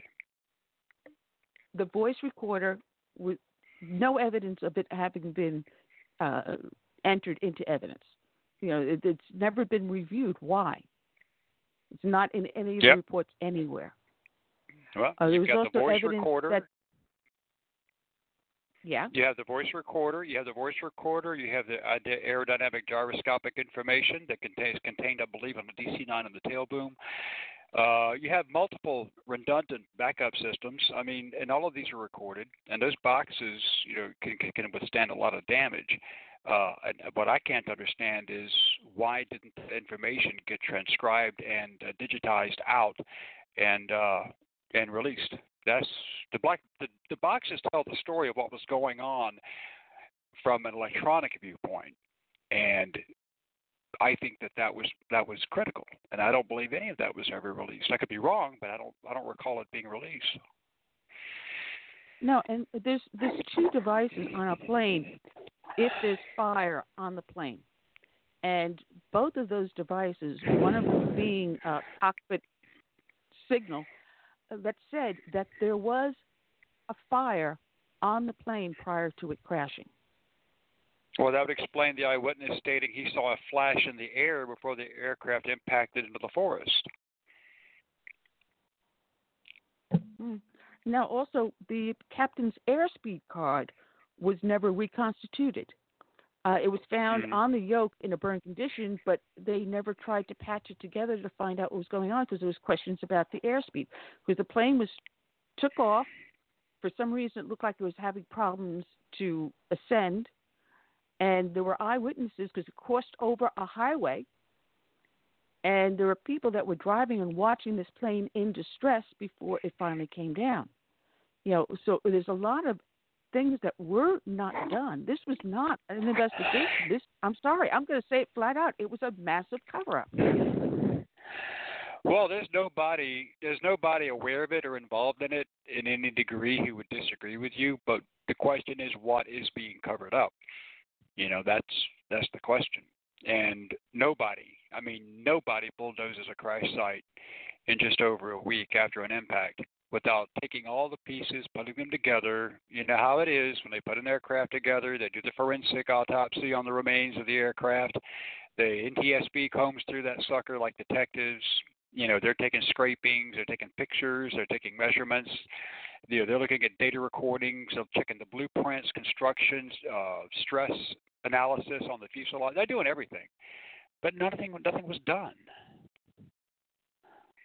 No, and it's, people were not interviewed, investigations were not done, and the plane, if it came down the way the investigators claimed it came down because of ice on the wings, where were the ground scars from the tail section and landing gear? There were none. This guy came, sucker came down tail first and went boom, flat out. Yeah. Well, like I say, yeah. that's a mystery that I can't solve, and we won't, we won't solve it on this program, but I just think that at some point in time, someone on their deathbed who has these secrets might cough that stuff up. I don't know. Well, we can only pray, but I want to get the word out so people are aware of what happened on Arrow Flight twelve eighty-one back on December twelfth of nineteen eighty-five, that there is Uh, uh, uh, falsified investigations. No other way to say it. Some of the facts that are in the investigation have been falsified, flat out wrong. And the real facts have never been answered on this one. As a matter of fact, the firefighters who worked the crash site, they were all be- were, became ill from headaches, nausea, blood and liver problems, and yet they were never tested. No one ever did blood, urine, or x-rays on these individuals, but they were labeled with post-traumatic stress disorder. What was on that flight? What is it that they don't want us to know that was on that plane? What was loaded? That's a good question. I've heard the rumors, but I don't like rumors. I, I'd rather not state rumors and just state, you know, the logically possible. Um, I don't know. I mean, I've heard everything from craziness to uh, the plausible. And I, I really have no idea what could have been on that aircraft that would have been so toxic, other than maybe several hundred, you know, Nick had you know, the bat, the magnesium batteries for the radios, the P R C seventy-sevens and things like that. I, you know, but if they burn, they burn. But uh, that you'd have to have a hell of a lot of batteries to cause those types of uh, of situations to human beings. Yeah, absolutely. You know, uh, but there's also questions whether or not Arrow Air was making regular flights into the Sinai, and there was questions about why they were going between Sinai and a certain location in South and Central America, questioning whether or not, and I'm putting this out, this is something I read, whether or not it's true or not, whether or not there's a tie to the Iran-Contra scandal. That's one of the well, theories that were put out. Well, don't get me started on that one, because I have some inf- – well, let's just say that I don't want to go to jail, so I'm gonna I'm not going to say anything. I just uh, – there are some questions I could answer, but uh, if I got diagnosed with six months to live and had nothing to lose, I'd talk. But right now I, I expect to have another twenty, thirty years ahead of me, so I'm going to keep going. Oh, you're a young well, thing. Colin. Yes, sir. Don't you, don't you think uh, one of the reasons why Americans uh, believe in a lot of conspiracies and do not trust government is because of what happened um, with J F K and R F K and Martin Luther King? And I mean, some people don't even believe that um, who we dumped in the ocean was Osama bin Laden. You know, there's, there's a distrust. distrust of Americans of our government. What are your thoughts on that? Well, I I don't think it's just our government. I think people in general have a great mistrust of uh, government in general. Remember, there's an old Albanian proverb that says, fire and water like government shows no mercy. Uh, I think that uh, people are naturally suspicious of government because it's not something that they can control except through the electoral process, which they believe is going to rectify past wrongdoings. I just think that government is powerful enough to be self-sustaining regardless of the individual's concerns. And I think that's probably since the days of chieftains, after we crawled out of caves and started building civilizations, people in power have never been really trusted. Yeah, and and there's sometimes, as for example, this crash of Arrow Flight twelve eighty-five is a good reason to show why we really shouldn't uh, trust government, that we should always question and look for answers on our own. Well, there's also another saying, a man who doesn't question the results of government bureaucracy is a victim of it. Um, so, I don't know. Like I say, there there are so many conspiracy theories out there about everything, and you could you could spend the rest of your life spinning your wheels and digging in the mud to try to figure things out. I, I'm a historian, so I'm not a detective. I'm not a conspiracy theorist. I just write history from the interviews of people that I meet, and uh, I find it kind of tragic that uh, you know, here I am a grandfather now, and uh, and I think about those guys my age, twenty-two, twenty-three, twenty-four, you know, who who may have had kids, some who, you know, were, a couple of wives were expecting when their husbands were lost. I mean, I, that's what I, that's the, to me, that's the tragedy. Yeah, the lives were lost, but like you said, the, the, the lives of those families were forever changed, and not for the better. No, no, not for the better at all. You know, some people have made the best of what they could do, and you have people that are still fighting for the truth, like your friend Zona Phillips. And I'm I'm so thankful that I was able to pull this up on the internet and finding Representative Tallon had the guts and courage to bring it onto the floor of the House to look around uh, Cheney and say, hey, what has happened here? What are the answers? We haven't had the answers yet, but he had the courage to do that. And we've got to get more people to have the courage to say to government, what is going on here? What are you not telling us? Well, I'll give you a, a backstory on this. In, in two thousand fourteen, I think, I received a phone call out of the blue from a guy who was married with kids, but I hadn't seen him since he was a child. I had served with his father in Europe and with his father in the one hundred first, and I won't mention the names. I don't want to bring that up, but he called me and asked me some questions, asked me my name, and he said, uh, do you remember me? And I'm like, well, who are you? He gave me his name, and I knew exactly who he was, and I hadn't seen the guy in like thirty years.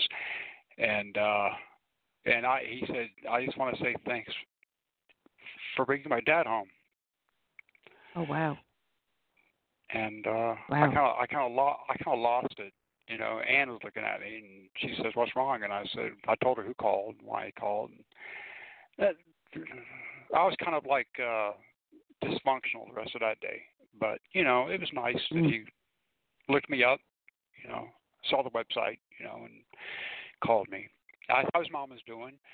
Said so she'd remarried, doing fine. How, how, how's his brother and sister? They're, they're doing fine. And, you know, and I haven't heard from him since. But, uh, you know, that's that's his legacy, you know.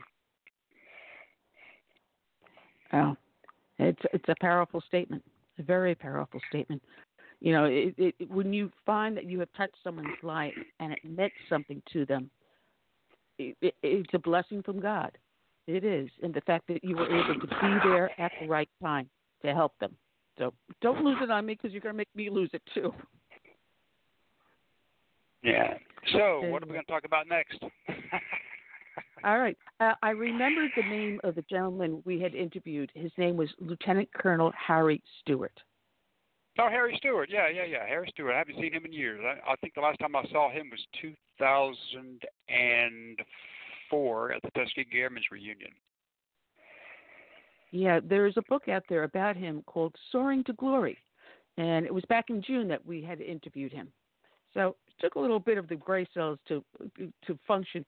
Now, I'm you going to change subjects completely on you, because this is also an area that you have some knowledge on about the Muslim countries. And we've got uprisings going on in Iraq, Lebanon, Sudan, Algeria. And the ironic thing in these Muslim countries, the individuals that are leading these protests, actually vocally leading these protests, are women. That is yeah. That is phenomenal. Well, the big one's Iran. the big one's Iran, and uh, and I still have Iranian friends who are in contact with family, such as they can be right now. But uh, yeah, uh, all these uh, the big. Let me explain something to people listening who may not get this. Maybe they know it, but the biggest reason why you're having all of these uprisings in Islamic countries, because Islamic countries, by their very nature of rule, are totalitarian. And totalitarian nations have always experienced their uprisings or their revolutions. I mean, we we rose up against George the Third. And uh, so, you know, we created a country out of it. Well, these people wanted to create a more, you know, moderate, uh, more acceptable country, you know, that can play as an equal partner on the world stage. Iranian dissidents right now, for instance, with I think the numbers are over one thousand killed. And uh, I think that, uh, especially in Iran, you have to understand that seventy percent of that population are under the age of thirty, and they're very tech savvy. They're internet smart. They know they know computers. They understand the internet. Many of them have Western educations, and they speak more than one language. And many of them speak English, French, or German, and so they have friends in these countries, and uh, and they see the sanctions hitting them hard that President Trump put on them, which I totally agree with, to offset the one hundred fifty billion dollars that uh, our previous uh, person of interest uh, gave to them. and uh, and I and, and the Iranian people know that all this money they're making, especially from their the black market oil deals with North Korea, is going to fund their proxy fighters, Hamas, Hezbollah, and now ISIS working in Syria. So the Iranian revolution has been expanded to other borders internationally to help subvert governments and to propagate and expand Islamic terror to the detriment of the people. And the people aren't stupid. You know, so therefore, these people, young people, are rising up and saying, look, we've had enough of this. You know, the people who are now the grandchildren of the people who led the seventy-nine revolt against uh, the Shah with Ayatollah Khomeini in seventy-nine are now looking back going, wow, our grandfather screwed us over because look at what we're dealing with now. You know, and they see the, the, the greater world for what it is. They know they're missing out on it. And you can't take somebody under the age of thirty, let's say in their twenties, who just has a college degree, came back home. They're hoping to get a decent job. They're hoping to raise a family. They're hoping to maybe jump into the I T markets. And they've got a country that's strangling the hell out of them economically. They're, they're, they have no freedoms, uh, not compared to the freedoms that we enjoy, which the liberals tend to take for granted and think that socialism was a great idea, even though history proves that's failed on every front. But uh, these people are, are they're rising up hoping to get attention, and they're hoping to get help. And I wrote a book. I wrote several books. But one book I wrote about this, I put a phrase in there that no insurgency has ever been completely successful without a foreign intervener supporting the insurgent. We couldn't have won the American Revolution without the French. People don't realize that, mm-hmm. but the French Navy, the French Navy kept the British out of Chesapeake Bay so we could win Yorktown.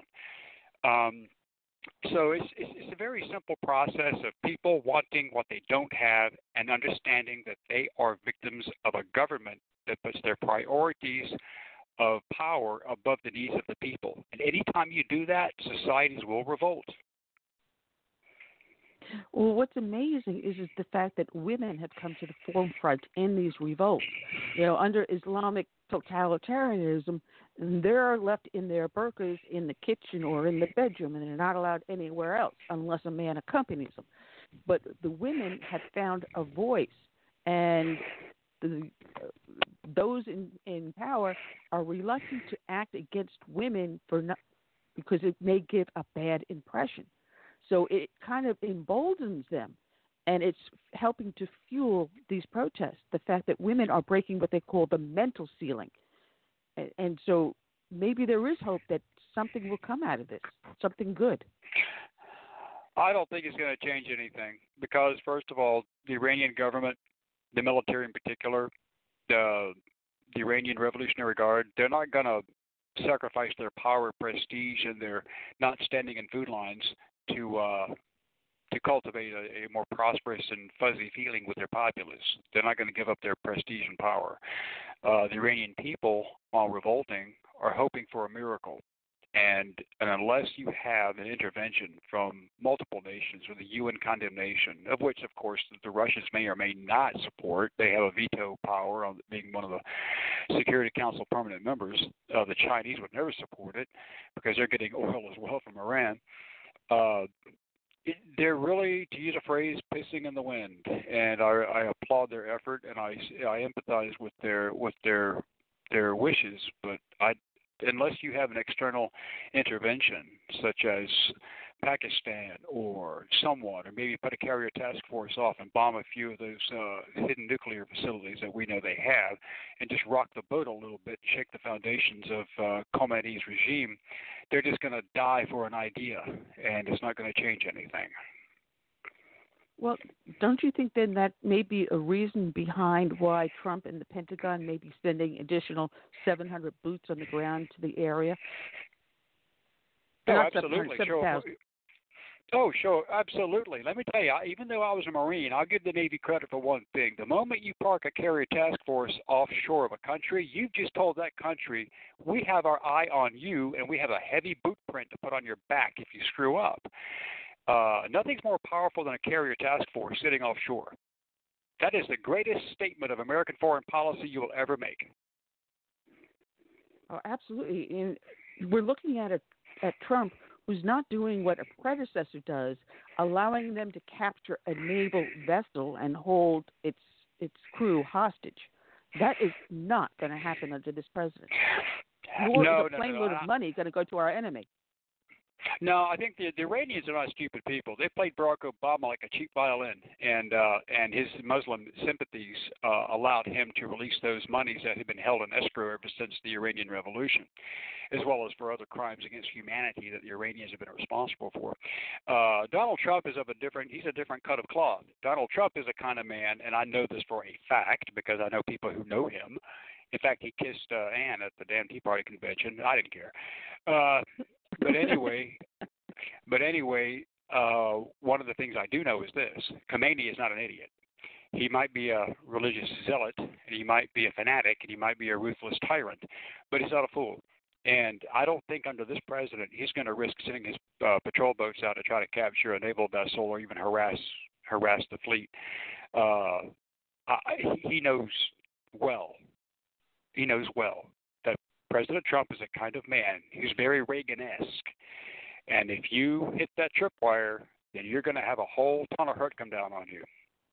And I don't think that even the well, liberals could scream about that because they keep complaining about, oh, you know, these lives matter, those lives matter. Well, I'll tell you what, if all lives matter to you, then don't complain or bitch about it.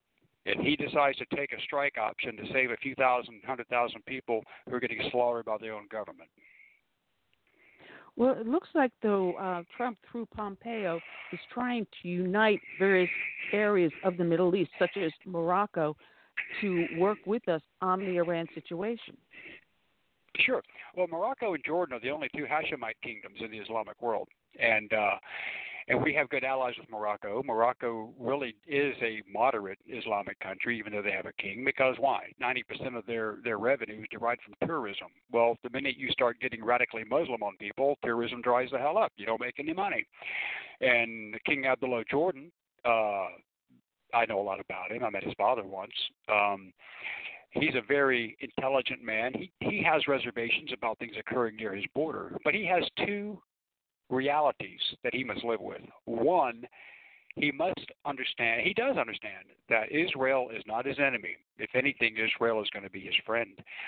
And the second thing that he understands is that the United States and NATO, such as it is, we are NATO, don't don't be misled by anybody else's statements, that the United States sitting with its uh, with its uh, traveling power uh, is a very forceful ally in containing the expansions of Iranian uh, desire. And the Israelis, if you think what they did in eighty-one when they hit Iraq's nuclear facility, if you think the Iranians are going to sit by and let the Iranians build up more nuclear centrifuges, spin that uh, uranium two thirty-five and, or even get plutonium triggers, well, sit back and enjoy the show because the Iranian, the Israelis are not going to let that happen. And I can almost assure you from my perspective, that we will not only turn a blind eye, we might even supply refueling aircraft to make sure those F sixteens and fifteens get back.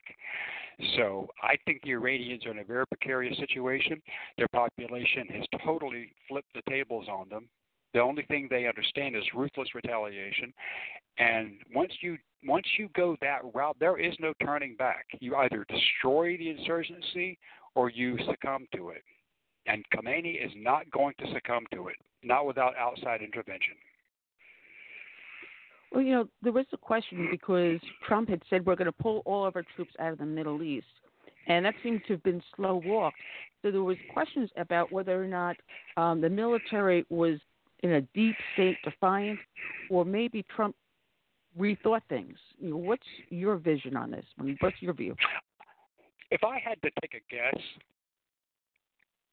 I would say that he probably had a meeting with his Joint Chiefs, and he had a meeting with his trusted intelligence experts, not the idiots sitting there pantomiming on an impeachment hearing, uh, that the presence of the U S is critical in certain areas. You can't you can't escape it. I mean, people can say, well, we don't need to be the world's policeman. No, but we can sure as hell be the world's surveillance organization and see what's going on. And then we can direct traffic. We can say, okay, Western Europe, NATO, you guys take this. Turkey, you know, stop doing your ridiculous nonsense and do this, because we have the power. We have the power of the purse and the power of the gun. And, you know, the Israelis are sitting there in the middle of all this watching, and they're in a perpetual state of survival. They're not just they're not just a country sitting there watching the news. They're living it. So they have to be, you know, also protected. And uh, the Saudis are also very concerned. I mean, the Saudis and Iranians, there's no love lost between the Sunni, the Shia, even the Wahhabists. So you have to look at that dynamic. That's why it's so easy for Trump to get that coalition together, because everyone mistrusts and hates Iran. Absolutely. You know, you mentioned um, impeach. Now, I'm going to tell people to go to act dot move on dot org. There is impeach and remove rallies that are going to be going on the day before the House votes on impeachment. And there are going to be rallies at all of the uh, representatives' offices across all fifty states. And they've already planned it for beer can Joe Cunningham. Uh, but we don't have a date or time because we don't know when the House is going to decide to schedule the full House vote on impeachment. So I'm telling you, everyone out here, and you're going to love this, Colin, to go on to that site, sign up for the email alerts so you know when that rally is going to be that's hosted by George Soros, move on dot org, and we can counter-protest. We've already done that to them once before on the impeachment issue. Uh, we're going to do it again. And you know we're pretty active down here in, in Beaufort County. So I'm just telling everyone to go on to the move on dot org, act dot move on dot org. Yeah, George Soros, fascinating character. I actually have some details and info on him that I can't, you know, you can't, he couldn't be indicted for what is what he as a teenager did during World War Two or his family, but uh, we know for a oh, fact yeah. that his family were, we know his family were Nazi collaborators. We also know that, uh, I know this because I interviewed a survivor. Uh, when I was in Austria, I met her. She was a Hungarian Jew who uh, managed to survive, but her family was wiped out in Auschwitz when Adolf Eichmann came in in uh, April of forty-four and decided to uh, force uh, Admiral Horthy, Miklos Horthy, the regent of, Hung- of Hungary, to forcibly hand over his Jews. He refused. He didn't want to do that, so the Green Arrow group joined the S S. They rounded him up. And, of course, they had their Hungarian stooges who supported them, and Soros' family, despite being Jewish, were running their black market schemes, according to what my witness I talked to said, and that uh, they were extorting money and furs and jewelry from people to keep them safe. And once the money, furs, and jewelry ran out, they coughed them over to be in the good graces of the Einsatz group and then the Sicherheitsdienst. So, anyway, that's my little thing on George Soros. Well, if people go onto their website, they already have a list of talking points as well as chants. And they say, I say people, you say power. People, power, people, power. What do we want? Impeach. When do we want it? Now. Then you got, hey, hey, ho, ho, Donald Trump has got to go.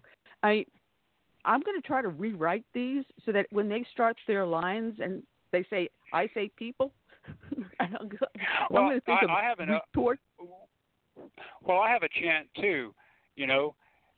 I get up to bed, I get out of bed, and I go to work. The socialism's never worked, you know. And uh, so all these, uh, so all, all these people, all all these idiots out there who mostly are are the. And I was a professor. I mean, don't get me wrong. I, people think professor, God, he must be a liberal. Oh my God, you don't know me. Um, but anyway, but all of these professors, these liberal types who enclaved and enslaved, and I use the term enslaved because they they totally restrained free thought from these campuses around the country. And what they've done is they've force-fed these people from freshman year, even in high school, even in public schools, you get a lot of it. And so these people are not worried about evidentiary hearings. They're not worried about due process. They're worried about following a mindset that follow, follows and flows with what they've been brought up to believe. So that's tragic, because I, I told my students when I was teaching, I said, I don't want you to agree with me. I don't, I don't, you don't have to agree with each other.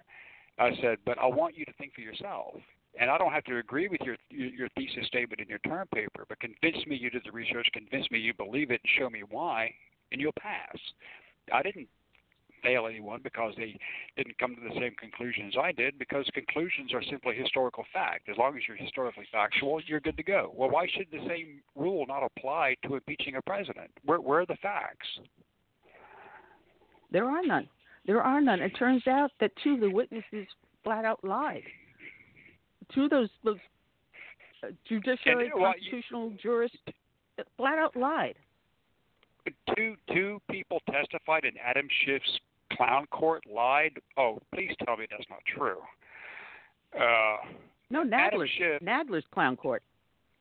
Oh, well, Nadler, well, he's just as bad. I mean, think about it. Between Schiff and Nadler, between Schiff and Nadler, you've got, I mean, the, putting those two in charge of anything is like watching a, a blind man juggle hand grenades. It It's not going to come out well for anybody. So I'm just, I, I'm shocked that uh, I'm shocked that they've even let it go this far. But then again, maybe it's a good thing they did, because as they go through this process, let them go to the vote. Let them go to the vote.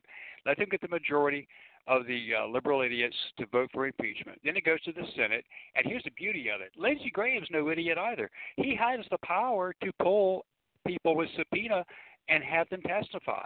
And if you start pulling in the Bidens, you start pulling in Nadler, you start pulling I, – I can't wait to see how much of, how many of these people try to invoke special privilege and not show the hell up to testify at the Senate hearing. Absolutely. And guess what? Every single Republican, I'm not Republican, every single Democrat that's in a purple state or in a red state that's running for re-election, they better rethink how they vote. And what gets me so angry, Colin, is that Adam Schiff has this re-election pack. Adam Schiff last year raised something like only about three hundred thousand dollars for his re-election. This past year, prior to the impeachment hearings, he raised something like six million dollars. Now, to forty-four members of the House, he has donated to their re-election uh, uh, camp, oh, fund, or whatever you want to call it. He has taken money out of his own re-election pact and has given it to these other members of the House. Now, that's the same as the prosecutor and judge bribing the jury. If we had done this in a regular court of law, they would have been charged with tampering with the jury and be behind bars. But Adam Schiff has done this, knowing full well he was going to hold the impeachment hearings. He has bribed the ones that will vote for impeachment. Well, that shouldn't surprise you. I mean, think about it this way. If this thing were handled anything like – I'm not a lawyer by any stretch of the imagination, but if this thing had been handled like any sort of regular judiciary process where you impanel a grand jury, you gather the evidence, okay, then it goes to a jury, or at least goes to a collective group of people with I Qs in three digits who can at least be, you know, bipartisan. This hasn't happened, and, and no one expects it to be otherwise, and the Senate's going to take corrective action. So I'm not even sweating it. I think what they just did, they handed Donald Trump twenty twenty. Absolutely. And as we see, voters are walking away from the Democratic Party, and Trump is getting more and more black voters from the Democratic Party. They're losing confidence in their own party, and they're saying, hey, this is a dog and pony show. Something's going on here, and something's got to stop. And we're going to well, win. The Democrat- Well, the Democratic Party today, the best analogy I can give you is the Democratic Party today is like the Titanic. Rather than acknowledge there's a hole in the hull, just keep bailing out the water and telling everybody everything's fine, even though you're going down deeper and deeper. They just won't acknowledge reality. You know, they won't do it, and they can't, because why? Well, if they drop everything, like the Mueller, like the Mueller investigation, then it shows that they were they were idiots and they can't even complete the mission. And if they continue on and they lose, then they'll just, you know, complain and bitch that, you know, hey, the the, the, the deck was stacked against us. So look at all, there is a deep state, it's Republicans. Look what they did. You know, I say let it roll. Let it roll, and, and, General, and, and President Trump is right. Let it roll. Let it play all the way out. Don't even try to stop it. Just open the doors and let the clown squad roll in, and let them do their do their three-ring circus and freak show. You know, roll the donkeys in, the unicorns. Let them do their stuff, and then let the Senate sort it out. And then after it's all said and done, the dust settles. The American people will look back and go, "Wow, that was about a hundred million dollars collectively between Mueller and this this show." That could have been better served, maybe, I don't know, housing homeless veterans. How about giving to Saint Jude's to, solve, to cure children cancer? Why did you waste all this money on this ridiculous sideshow because if your ego was greater than your I Q? Oh, oh, but, you know, Joe Biden has the best, you know, I Q out of anyone.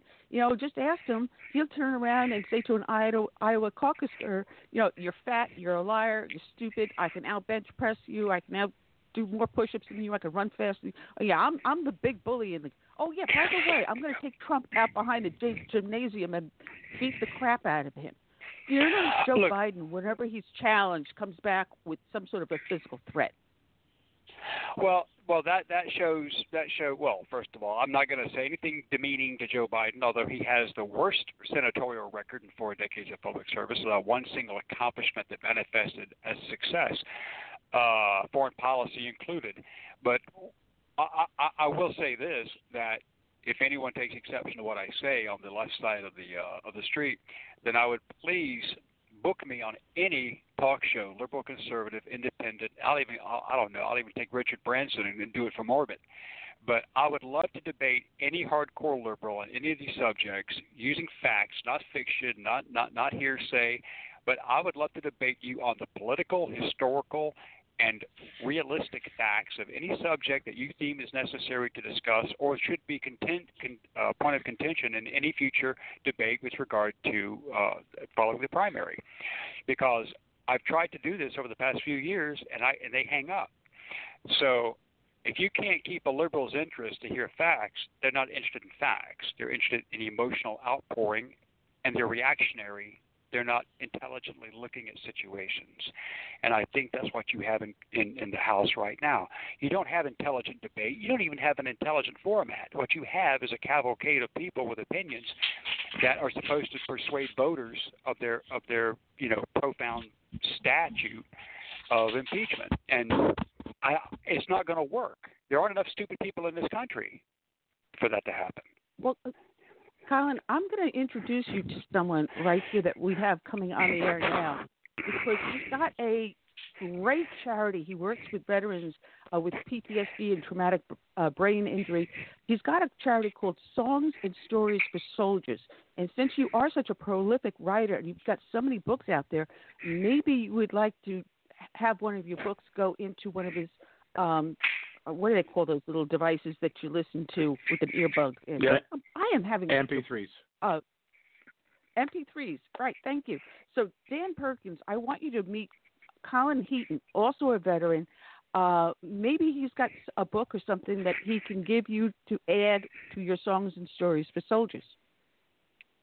Yeah, if you have an audio book uh, and we can figure out how to get it to me, Uh, I'll put. I have a library. I give a. I've, I've distributed nineteen thousand M P three players to veterans, and the M P three player comes with two novels and an eight-hour custom-designed sleep audio to get the soldier to R E M level sleep.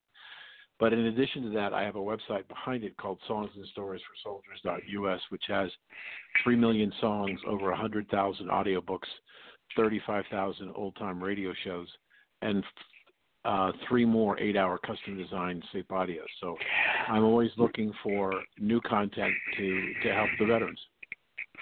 Well, I tell you what, uh, it's probably a good thing that you're talking to me because most of my books are guaranteed to put anyone to sleep. But, uh, but two of my books, But two of my books, uh, two of my books, The German Aces Speak and The German Aces Speak Volume Two, are already on audiobooks on Amazon. But uh, but yeah, since it's a charity, and I and I like helping veterans charities, of course, with General Livingston, then uh, I'm more, I own the rights to all my books, and so I can do whatever I want. So with regard okay. to well, well, Annie knows the Star of Africa. I own all the rights to that, and I'd be more than willing to help convert that into uh, audio. Not that I would read it myself, because that would put somebody to sleep. Um, but yeah, I'm willing to discuss that. Just go to my website. Sure. Annie has my information, and she can send it to sure. you and uh, yep. my contact data. We'll hook up. Super. Well, I'd love to. Yeah. Well, your websites are up on the show page. I sent you the link to the show. So, Colin, yours is heaton lewis books dot com. You can click on that, Dan. And, Colin, you click on the Songs and Stories for Soldiers dot U S on the show page link. And that way the two of you can talk, and I don't have to get in the middle and mess things up on YouTube. Yeah, that's fine. I'm standing by, so just send me an email, and uh, we'll just collaborate from that point forward. Super. Thank you. Well, thank Colin, you for your Heaton, service. Thank you for joining us. Uh, thank you for joining us, and give my love to Anne Marie, and tell her I still spell Anne Marie the correct way. All right? Okay. Okay, I will do. Take care. God thank bless. you. Thank you. All right. Colin Heaton, you can find him at heaton lewis books dot com. Uh, welcome on to the show, Dan Perkins. And, Dan, I told you I'd play this for you. Let me just cue it up, because you also do a veterans uh, notebook type of thing. And so let's play what you've Tip got of the your day. current message for. Tip of the day. Here we go. This is Dan Perkins with your Songs and Stories for Soldiers, Veterans Tip of the Day. Did you know that one in ten veterans in America are homeless? Studies show that the veteran population is two times more likely to become chronically homeless than other American groups. So do something about it. Here's your Veterans Tip of the Day. If you know a homeless veteran, speak to them about going to the nearest V A facility for help. You could offer to take him there. Also, they can call eight seven seven, four, A I D, V E T S. That's eight seven seven, four, A I D, V E T S to speak to a counselor. We here at Songs and Stories for Soldiers are helping veterans in our community with the Sanibel shoes and socks for homeless veterans. More information can be found at songs and stories for soldiers dot U S website. Contact your local V A facility to find the closest veterans homeless shelter to see how you can help. During this Christmas season, helping the homeless veteran is the greatest Christmas gift you can receive. This is Dan Perkins with your Songs and Stories for Soldiers, Veterans Tip of the Day.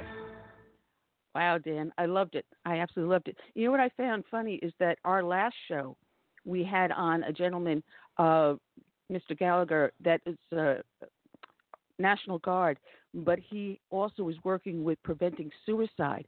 And that same number of veterans can, or active military can call and get help if they feel that they may be suicidal, especially going into the holidays. So helping veterans at this time of the year is so poignant. Yes, absolutely. That's why we uh, we did it, and and uh, there's uh, I didn't have enough space or time to throw in the latest statistic that I got from um, from the V A. Right now, one in ten United States veteran is homeless. One in ten. Wow. And I spoke to the V A two weeks ago in our. As we were getting ready to launch our Sanibel shoes for homeless veterans, they now tell us of the two and a half million women veterans in this country, eight percent are homeless. Yeah, the female that's a hundred, that's homeless veteran is is higher than male homeless veterans. Well, it's it's really hard to get an accurate count in either either sex, but. Homelessness is a serious problem for veterans, and uh, we have to do something about it, and we're committed to do that. And anybody, you don't have to work with us. You can work with anybody, and um, they they appreciate the help. So it's it really is um, it's a wonderful thing, as you said, not only to do in the holidays, but we need to remember that they're homeless year-round. Absolutely. And the, the other starting, startling uh, statistic that is climbing is that we know at this point twenty-two veterans commit suicide every day. But if you also then throw in active duty members now committing suicide, and it's a phenomenally high number, It brings up uh-huh. the number up to thirty-three active or veteran military person will commit suicide per day. And you add right. in the, the, the, the problem of homelessness. How much does that help to to drive up the number of suicides? I mean, if you're out there yeah, on the street with no place, no job, no food. Yeah, the, the, the, the issue I have with those numbers, I, I personally believe, Annie, they are way understated, way understated, because yeah. what what we know is that roughly, according to the V A, only about twenty-five percent of veterans who could use the V A do use the V A. So the, the, these numbers, I think, woefully underestimate the actual number of veteran suicides in the country. And that's not a pleasant thing to deal with, but it's a serious problem, and it hasn't gone down. In fact, it's it's creeping up again. Um, and so it's it's something that we have to be – I know there's a – the president formed a task force called PREVENTS in February of this year, and Songs and Stories for Soldiers was invited to um, participate in the research of trying to gather information about what's going on. So we submitted our uh, our responses to the questions. But um, it is a, it's, a, it's a very big problem, and um, – what we've done in the past has not worked. I mean, there was a time, Annie, when we got involved in this five years ago, there was a suicide hotline run by the Veterans Administration. And one of the biggest complaints yes. about the suicide hotline is people got an answering machine. And they're thinking about killing well, themselves. They got an answering machine. But they finally fixed that problem. Yeah, and under this president, you know, the um, – metamorphosis of the V A, even though it still is slow, is occurring.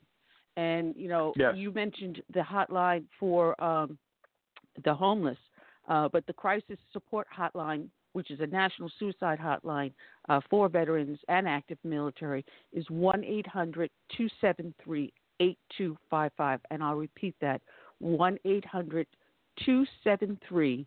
eight two five five. eighty-two fifty-five, and that's open twenty-four seven. And if they need help, they can go to your website, songs and stories for soldiers dot U S. But there's also a great one out there with a friend of ours, ghost dash twenty-two dot com.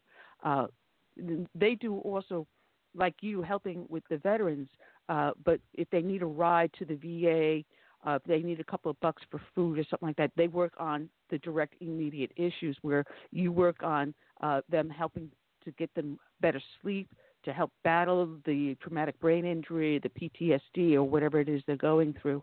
Um, uh-huh. All wonderful, wonderful things you got doing.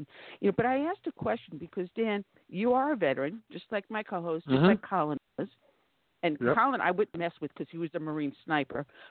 so... Um, is it the new mental age that we have of kids growing up today? You know, we grew up in a different time, a different mental state. We were accustomed to having a little adversity in our life. We didn't need safe spaces. We didn't have trigger words. Seeing the American flag did not fly us into a rage. The fact that Hillary Clinton lost the election would not have sent us in tears. We were able to deal with adversity, and the way we're raising kids today, they're not able to do that. Is this maybe a problem that's now affecting our military? Well, that's a, that's a really thought-provoking question. Um, um, I'm, I'm immediately flashing back to my time at Fort Knox, Kentucky in basic training and um, being – remodeled. I mean, I, I don't know if that's the right word. When you go, if you, if you, obviously, if you've never served in the military and you volunteer and you go into basic infantry training, which is what I did because I was not an officer, I was an infantry grunt. When you go there, um, I don't want to, I don't want this to sound uh, terrible because uh, it was that it seemed at the time, but in hindsight, it wasn't. Uh, they had to change you. you. You had to learn to think differently. You had to be a different person. And so basic training was about order, discipline, structure, following orders, uh, being able to think about what you're doing, if you're in a terrible situation, how you're going to get out of it. Um, so there's a lot, there, there was a lot of things that I didn't learn when I was in high school and uh, uh, that I learned in the military that I believe matured me and gave me a much greater respect for this country and my fellow veterans who served and died. Um, but I, I, I don't think that the mil- I think this, from what I gather in speaking to people, uh, especially young men coming home from Afghanistan, I see. I think that the difference there's a there is a fundamental difference that we're not paying a lot of attention to. Um, I was fortunate that I was in, but I, I didn't have to go to Vietnam. Uh, I stayed in Fort Knox, Kentucky, and was a a communications expert training other people to go to uh, operate radios and go to different parts of the world. But what I'm what I'm saying is that is that we had a situation where we we had a sense of community, the people we were in basic training and in individual training, our M O S, uh, occupational specialty. We had a we had a in essence a band of brothers. Uh, and I think that that's still there. I mean, you, you, I, I am amazed. I had a gentleman who was my bunkmate in, in, in communication school who I hadn't seen in twenty-five years, and we sat down and started talking, and it was like yesterday we were together, not twenty-five years. Uh, so it's different. If you've never been there, it's hard to understand and hard to explain it. Um, but I think the difference is, and I'll, I'll take Vietnam, for example.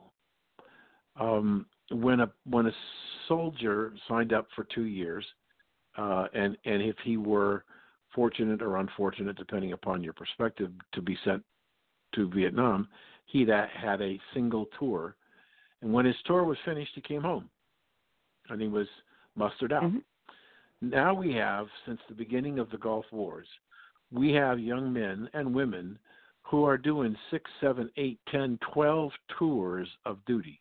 twelve cycles, and instead of a year off, it's maybe thirty days or forty-five days off. So we are we have them in combat situations twenty-four hours a day, seven days a week for extended period of time, a very little short period of time, maybe thirty days or less to decompress, and they're back in combat again. And so I think that the reason why we have so much post-traumatic stress disorder is that the amount of stress that we're putting on these young men and women Uh, it, it is much different than what was done in previous wars, and so um, we're we're stressing the the men and women to a much higher degree than we ever have before, and uh, the consequences of it is that the the V A says that about thirty-five percent of returning veterans come back with P T S D, and I say to people the best way to understand what happens in P T S D is go see the movie American Sniper and watch how the man changes over his five tours of duty. I mean, man comes home, he's married, he's got children, he comes home on leave, and where's the first place he goes? Not home. He goes to a bar, and he's home two or three days before he even reaches out to his family to let them know that he's there. And so we, we're dealing with different sets of stress that we've never dealt before with the military. And here we have a situation where we're asking these young men and women to serve multiple tours, multiple times, and we don't give them a real time for R and R of any significant amount. And so that's well, one I of the reasons think... why we have – go ahead. Well, I was going to say, I think also another problem is, is that we don't have a clearly defined enemy. Where it was with World War One, Two, uh, Korean War, even the Vietnam War, you knew, you know, this was the civilians, these were the enemies. Vietnam, it started to get a little blurry. You know, even in the Gulf uh-huh. War, it was army fighting army. You're now sending uh-huh. men and women out into cities and villages that the enemy could be the person that's right behind you, that's supposed to be covering uh-huh. your back. And it's not. Uh-huh. There's no uh-huh. clearly defined enemy. So when they do come home, uh, they're not able to deal with civilian side of life because they don't know who's friend and who is foe. Uh, I've seen that happen so many times. Um, uh, I met, um, when we started Songs and Stories, one of the first places I was invited to go to was the, what was then called the, the Carrick Brain Center, which is outside of Dallas. And they have a, uh, an organization there, and, and they created a foundation specifically to treat uh, first responders or or special operations personnel. These were the people who went in first and took the most heat. And I happened to be able to go to the center and meet with some of the veterans at their various stages. And I saw them when they first walk in the door, and I saw men who left after they went through the treatment. And when I met them, these were the most, uh, for the first time I met them, uh, the, the new uh, the new people coming in were um, incredibly shy, withdrawn, looking for the nearest corner to get in, to, to not get engaged at all. Um, and by the time they finished their treatment at Carrick, they were open, uh, they were uh, interesting, they were they had smiles, they knew that they were having difficulties, but they felt like they had control. And so it's it's it's a situation where Uh, we do have um, uh, an obligation to these people. And there are some people in this country, Annie, who don't think that we have an obligation to to, t- to treat our veterans. Um, they they got paid and they knew what they were doing, and uh, let them take care of themselves. But that's a different discussion. But um, I do yeah. think that the, the post-traumatic stress disorder, and and in reality, the other thing that we've talked to the V A about and the Presidential Commission is that sleep deprivation is the gateway to all the problems.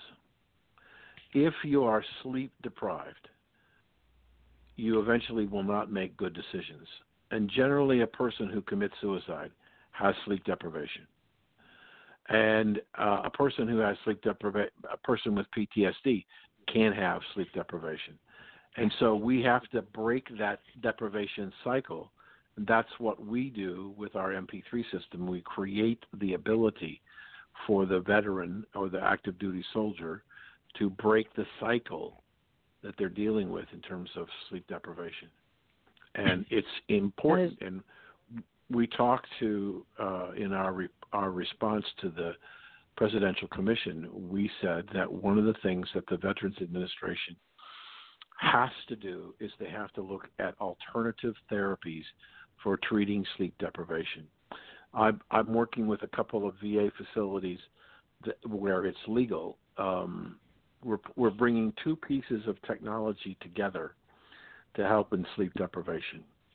Um, one, the technology is a, a product called Fitbit. I don't know whether you've ever heard of them or not, but you wear it yes. on your wrist, and and one of the things that they do is that they measure your sleep pattern.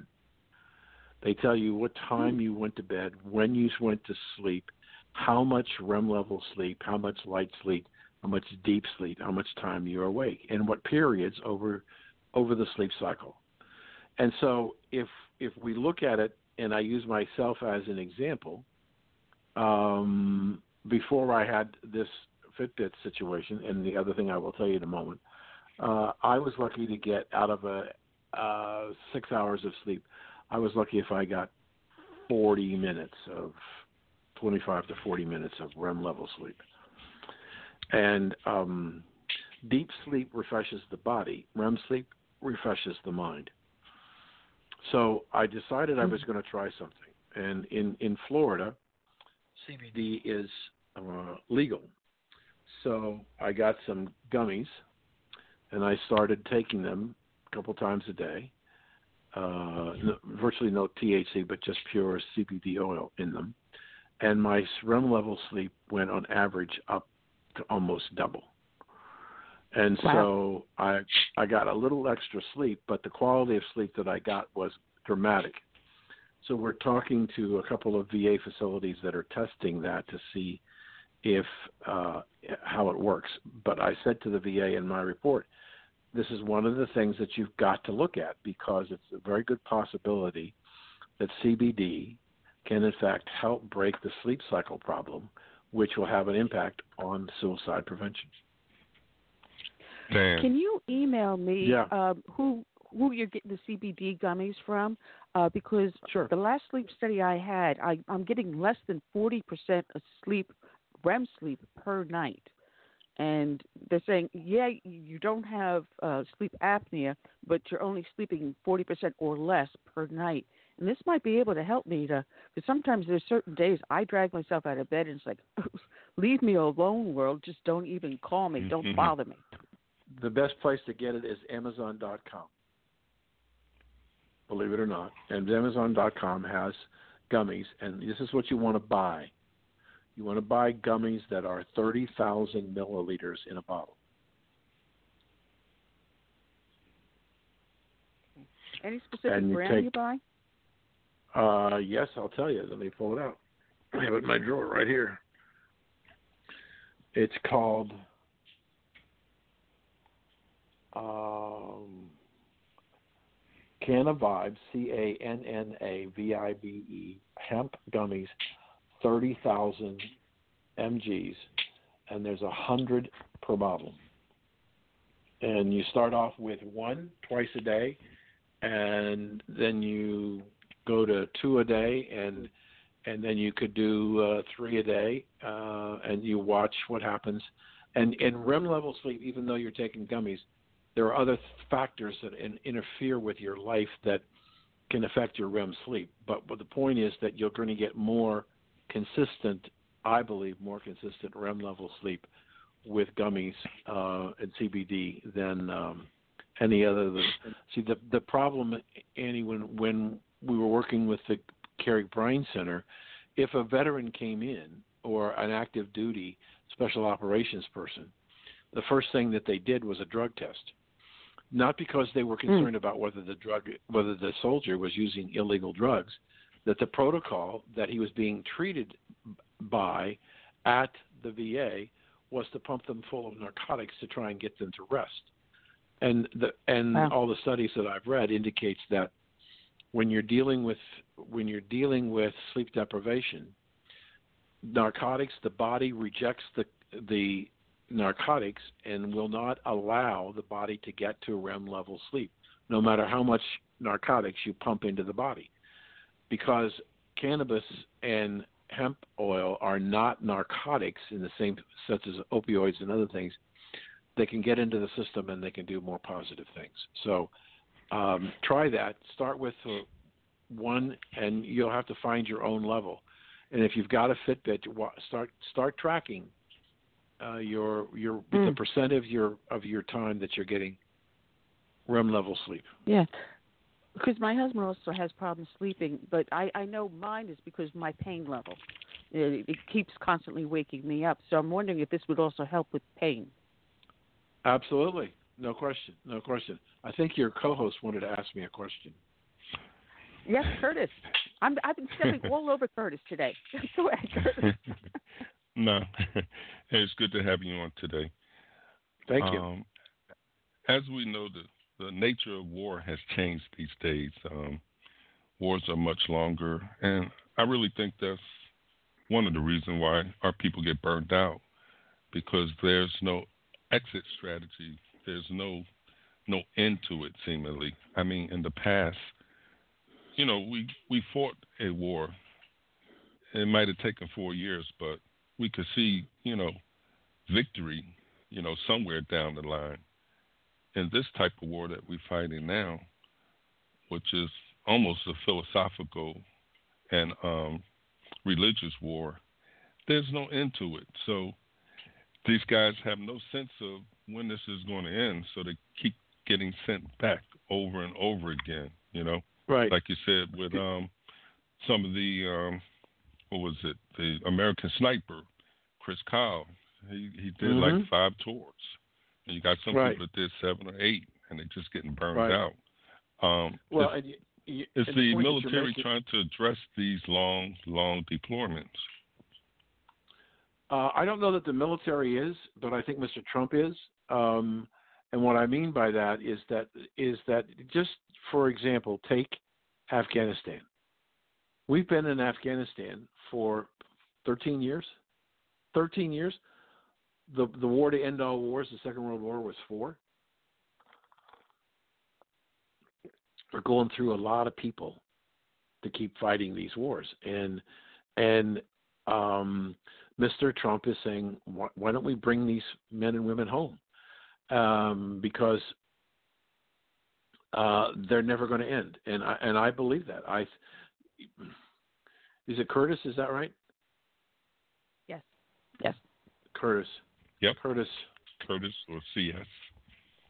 If you think about in the Middle East, if you think about the enemies, the principal enemies in the Middle East are Sunni and Shia.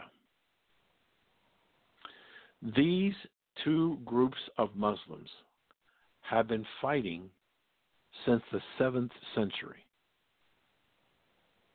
seventh century. On the philosophical differences of how one should be governed under Sharia law. And as a result, they've warred for eight hundred years. Well, we can't go in and change that. And and we, we think we can try and do that. But the practical reality is that we can't do that. And um, and so what you're saying, which I agree with, is that we, we engaged in these. And this is this is This is good. This is a great question because it's going to be a transition, hopefully, to something else we're going to talk about today, and that is that the the engagement by which we are involved in these countries are driven off of a philosophy and a need driven by a problem that's no longer a problem in the United States. We we have to have we have had to have since the second since nineteen forty-two until two thousand seventeen, the United States was dependent on foreign sources of oil to run its economy. seventy-five years, and there have been at least seven generations of Muslims in the Middle East who have who have fed at the trough of the American money that was put into those countries to buy their crude oil to run our economy. And so we had a, quote, national interest to make sure that the energy was open and free-flowing for us and other, other democracies and republics around the world. And so when that looked like it could be interrupted, when, for example, when Uh, we had the invasion of Kuwait. We had to go in and try and secure the energy, so we, we started Gulf War One. The problem is that we went in there because we needed to protect our natural national interest of energy. We no longer need their energy at all. I mean, OPEC is deciding today, I think they did decide to cut their production by five hundred million barrels a day. Now, wow. So because the, the oil demand from the rest of the world is not anywhere near the supply. Now we so we're we're not only energy independent, we don't need their oil. In fact, we are shipping about four million barrels a day. Four million barrels a day out of the United States to different parts of the world. So we are an energy independent nation. We're an energy exporting. Well, if that's true, then our national interests no longer have any desire or need to be in the Middle East, with one exception, and that is support and protection for Israel. So we're still trying to understand what it means to be as a nation that is energy independent. And we have to we have to learn to live again with the idea that we, that OPEC can never turn off the switch on us again because we control the switch. They don't. And so the power, we we look at, for example, one of my areas of expertise, we look at Iran. Since the first of December, over one hundred thousand people in Iran have been murdered by the police and the government during the protests that are there every weekend. You don't hear about it, don't see it, but it's happening. The the, the people are angry at the government because they squandered the one hundred fifty billion dollars that gift that they got from Obama. Right now, the unemployment rate, if you're twenty-five or younger, is forty percent. The inflation rate is about sixty-five percent. When we when they signed the accord for the nuclear program, it was about twenty-three thousand um, reals to the dollar. Now it's one hundred thirty-two thousand. So inflation is just rampant. So the economy is going nowhere. They've been the oil has been embargoed. They have very little sources of revenue, and they they just recently increased the price of gasoline to their to their constituents by fifty percent. And so we don't. So what? We we, we got two dollars and fifty-five cents a gallon regular gasoline. I mean, it's it's because we have our own supply. We don't need to worry about importing it from somebody else. But that is a fundamental change. And if we no longer have a national security interest for energy in the Middle East, why do we have our troops there? And that's the question that Donald that's Trump good, is asking. Why are they there? That's a good question, because I had mentioned to um, Colin before that, you know, there's uprisings now in Iran, Iraq, Lebanon, Sudan, Algeria, uh, and they're all have these uprisings. And believe it or not, women are at the forefront of the uprisings. I can believe that. I can believe that. So, um, so we're just looking at a situation that that we have a we have a way we've been doing things, Colin, but we we we haven't ad- adapted to the changes in what's happened in America in terms of how we use our resources, human, in mm-hmm. parts of the world that we, that we don't need to. And so you're right. When when you have X number, if you've got the lowest standing army that you've had since the Second World War, and you're involved, engaged in these all these these wars around the world, you're stretching uh, the the resources dramatically, so that you have to have men and women who do multiple tours of duty with very little time to recover. You also have to look at it that this is now we have an army that is no longer subject to the draft. You know, before, you know, you had people from all walks of life being forced into the same barracks together, learning how to live and work with each other. Today it's an all-volunteer army.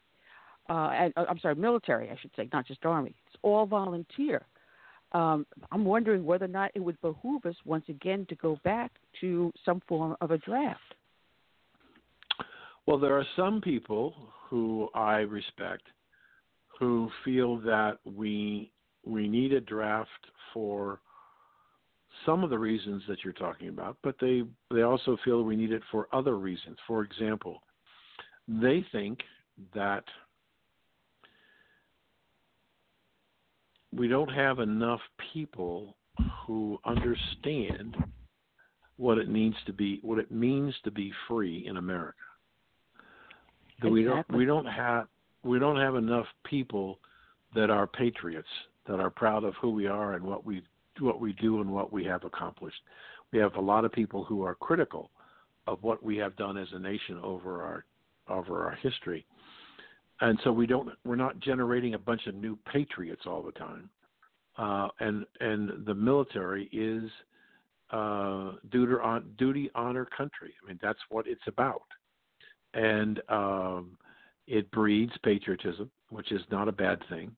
And um, and so a, an expanded military force where we bring order and discipline and teach young men and women what it means to be an American and what how, what things they're fighting for if they are sent into battle. Um, so there's there are people who feel that, we yes, we need a draft. Not so much because we want to build a standing army, but because we want to have people who can get order and discipline and patriotism on a regular basis. Okay. Well, we've got someone in on the line. Let me bring them on that wants to ask a question. This individual is from the L A area. You're on the air live with Southern Sense. I'm your hostess, Annie, the radio chick. Our guest is Dan Perkins. Um, To whom am I speaking? It's Tom. How you guys doing? Tom, you have a question Hi, for our guest? Yes. How you guys doing? Good. Yeah. So, all right. Um, no, for sure. I think so. Just um, what you guys were just was were were just chatting about. I think it's um an interesting topic because I think on one end, um, you know, you can definitely make the um, defense that it will be good to kind of have these almost like school systems uh, to kind of help teach, teach, teach people. But I think in terms of like a standing military, I just think, um, you know, the world in, uh, in general is so different now. And I think you see so much of the actual um, policing of nations done by more or less like economic deals. I, I, I also think just the reality of uh, the actual weaponry available to countries at this point is so um, – some people would use the word extensive. I'll use the word terrifying. But, you know, like wars can basically be ended in an instant with some of the weaponry that exists now. Um, and then you, after you kind of factor in drones and things like that. I actually think I would really prefer to see – and this has nothing to do with patriotism or anything like that. I would actually prefer to see a drastically reduced um, manpower-wise military, just because you know the future of wars, reality is going to be uh, is going to be based mostly around hacking. It's going to be built mostly around um, economic warfare. It's going to be largely built around drone strikes and threats of weaponry.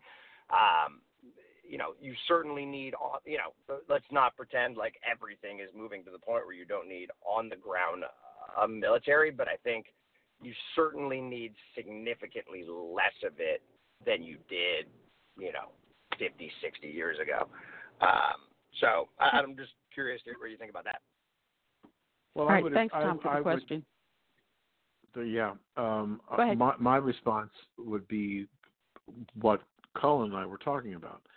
Is that we have we have a certain level of military, and we're taxing that that effectiveness by overtaxing them and, and, and giving them uh, assignments to, to, to deal with situations, uh, and and we don't we don't have enough resources.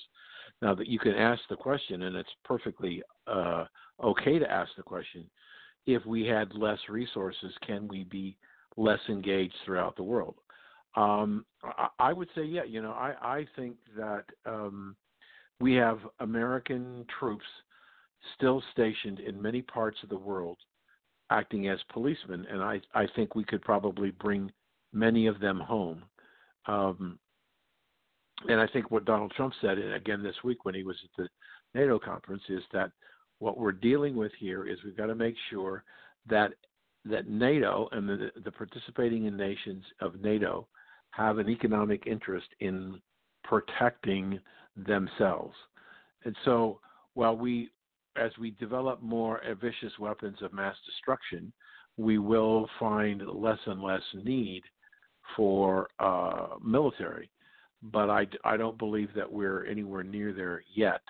Um, and it would be it would be a, um, Pollyannish to think that we are, and and if we can get to the point where we are in, no longer dependent, and we don't need um, to worry about dictators um, and and and what's going on in other parts of the world, uh, we we could we could possibly do a lot of interesting things that would help reduce the size of our military and, in turn, reduce the size of the number of men and women who are putting their lives at risk. But that's well, you know, – I'm not saying it's not going to happen. It, it's just going to take time.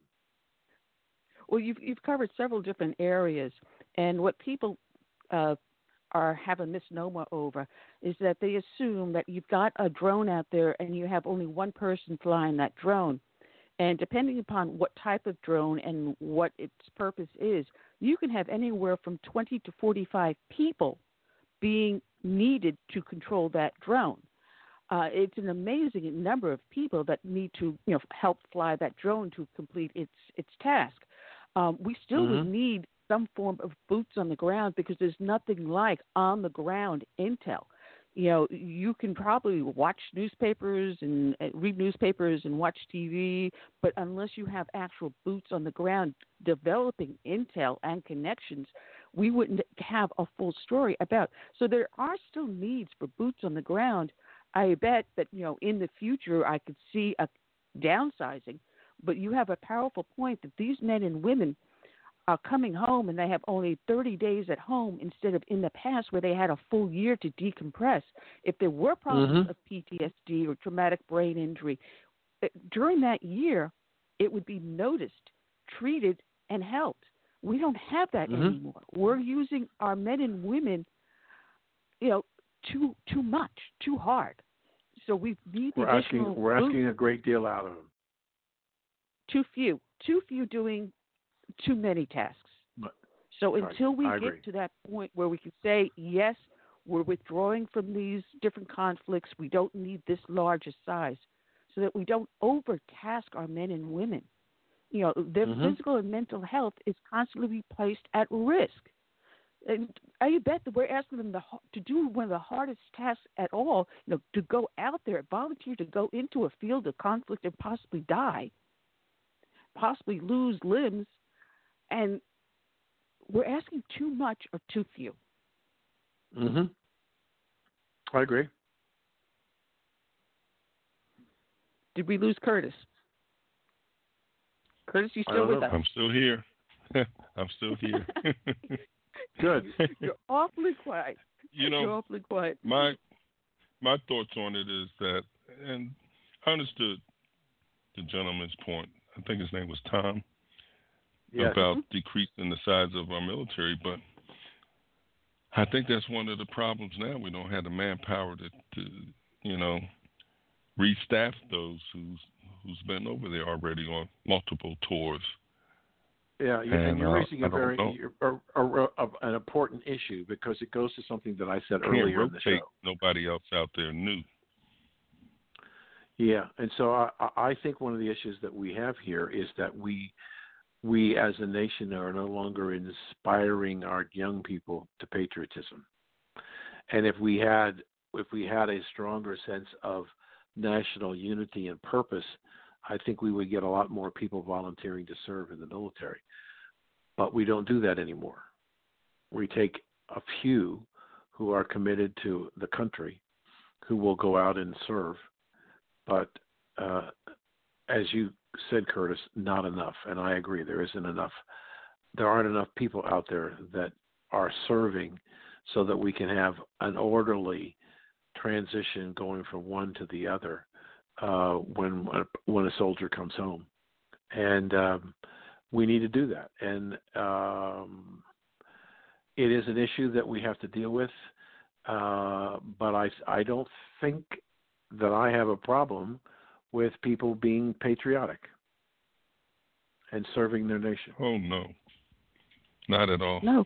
You know, as, as, as I've always said, all politics begin at home, and it starts with our education system. You know, you've got mm-hmm. a liberal education system that doesn't teach true history. It's become so right. polluted and diluted. And then you mm-hmm. have the liberal elite who go out there and badmouth anyone that is patriotic. You have Kamala Harris running for pre- she was she dropped out, thank God, uh, running for president of the United States, turning around and bashing the military, saying that they should be all be placed before war crime tribunals. They're baby killers. They love death. They love to go out there and kill. They are destructive. They are destroying the world, and we need a war tribunal. You have someone like that saying something. And you've got kids growing up and going, well, maybe she's got a point because if she's important enough to run for president, maybe there's truth behind what she's saying when, in fact, it's complete lies. We don't have mm-hmm. our founding documents taught in schools. We have we have parents denied school choice where they could send their child to a school that may be teaching better than the public schools they're being shoved into. And then you've got the liberal elite just putting out propaganda. Being patriotic is a dangerous thing. You know, we're deplorables. We're hobbits. We're racist. We're fascists. You know, if you are a conservative, oh, you want to see everyone else die. They're dangerous when the exact opposite is true. Yep. And they do it all the time. Every day. And they and they get away with it. You have someone like Madonna says, I dreamed of bombing the White House. You've got a comedian mm-hmm. out there showing uh, an effigy of Donald Trump's head all bloody with a knife in one hand. And this is acceptable behavior. Instead of saying, hey, you're going to put it out there, then you're going to be responsible for the consequences. And we're not doing it. We're not holding people responsible. Well, I've I've written commentary about that, uh, Annie. I, that that there's a provision in, of under law that if you if you as an individual threaten the president, his family, the vice president, and any cabinet members, threaten their lives, that is a felony. And we have all of those people, whether it was Kathy Lee Gifford or whether it was Madonna or or um, P- Robert Niro or Peter Fonda. Uh, They were never prosecuted, and I always I've I've asked, asked the question: why not? Why haven't they been cross, prosecuted? Uh, and I cannot find an answer from anybody. No, but heaven forbid it's done by a Republican, and then the person would be up in, in handcuffs in a cocaine heartbeat. You had that poor filmmaker that made the film uh, about Muhammad. And he was blamed for Benghazi and the attack mm-hmm. on Cairo on nine eleven, the same day that Benghazi occurred. And he right. was sent to prison because he made that film. How dare you? You blaspheme, you know, Islam. Oh, but you can have the Madonna covered in feces or urine. But that's perfectly fine. There are no consequences for actions unless right. you happen to be a conservative Republican. And I think that that that that, that what you're pointing out is, is is more than just conservative Republican. What you're pointing out is that we have a society that has evolved under political correctness to no accountability for anything you do, regardless of your political persuasion. There there is no political accountability. No, and, and I wouldn't use the word evolve. I would say devolve. Okay. That's fair. That's fair. You know, it's funny because my sister sent me the book, and I love my baby sister dearly, uh, Frederick Bastiat, and I used to speak French, called The Law. And believe it or not, this book was written in eighteen fifty, uh, the same year that the gentleman died. And it breaks down in perfect detail the difference between our conservative thinking, our love for the Republic, and what the liberal society has become. And he wrote about this in eighteen fifty, and every page I turn, I go, ah, oh, yep, and that's happening now, and yep, that's happening now. He talks about the plunder that the liberal society has been placing on us of not just our rights, our wealth, our labor, and then the control of our thoughts. And that's what we're seeing today. Yeah, the, it's clear that the that you know when, when I was I, I did nine interviews yesterday on on what's going on with the impeachment, and and I said that the one thing that's important to understand is that the left, specifically guided by the Squad, has basically told the people of the United States, if you do not subscribe to the things that we do, then you have no right to speak. They want to take they are taking away freedom of speech from Americans who do not agree with them, meaning they are the only arbiter of what the truth is.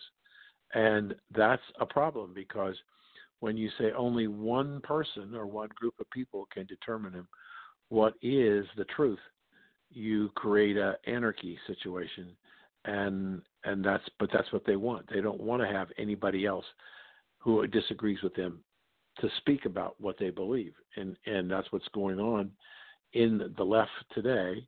Uh, and I think many Americans are not buying it. No, the finally wising up. You have the Democratic legislature that just came into power in Virginia, and the first thing they did was gun control, gun confiscation laws being put on the books. And the people of Virginia are turning around and going, wait a minute, this is just one step too far, and they're starting to revolt against them. But this is exactly mm-hmm. everything that Frederick Bastiat wrote in his book, The Law. Every single thing you just said, he wrote about, saying that it was a small handful of individuals who feel that they are so superior that their thoughts are what everyone else should be molded to think. That we are too stupid. We are just little lumps of mud for them to mold into their image. But yet we are never able, we are never able or allowed to rise to their position of power because they are the ones who feel they need to control us because we're just too stupid. And I think right. America is waking up. Yeah, I, I said a, a number of times over the last two weeks. I said. Um, We owe the we owe the Democratic Party a debt of gratitude, and most of my conservative friends are, are ready to jump on me. And I said, just hold your horses, listen to what I have to say. I said, from the time that Donald Trump looked like he was going to be the president of the United States, there began the concept of talking about the deep state, the bureaucracy that is in our government, that allows individuals to determine, who are not elected by the people, what's going to happen in the country. But for the longest time, Annie, it has been nondescript until we had the first House Intelligence Committee panels when we, we brought in all these people from the State Department and other places who were lifelong bureaucrats. We now know what the face of the elites the look like. Mm-hmm. We know what state. the deep state. We we know what they look like. We know how they think. They are absolutely outraged that Donald Trump could make a foreign policy decision without consulting them. And yet the Constitution clearly states. Constitution clearly states that the President of the United States has the only power to create foreign policy. They can have every right to disagree with his position, but as the President, he decides what it's going to be. So we got a good look at the deep state. The second Absolutely. gift, second gift from the Democrats was the House Judiciary Committee this week. We saw three, quote, college professors, law school professors, and we saw the face of what's going on in our colleges and universities in the United States. Their hatred for our country, for our leaders, and for us, and their ability to be the elites who decide what should happen in this country.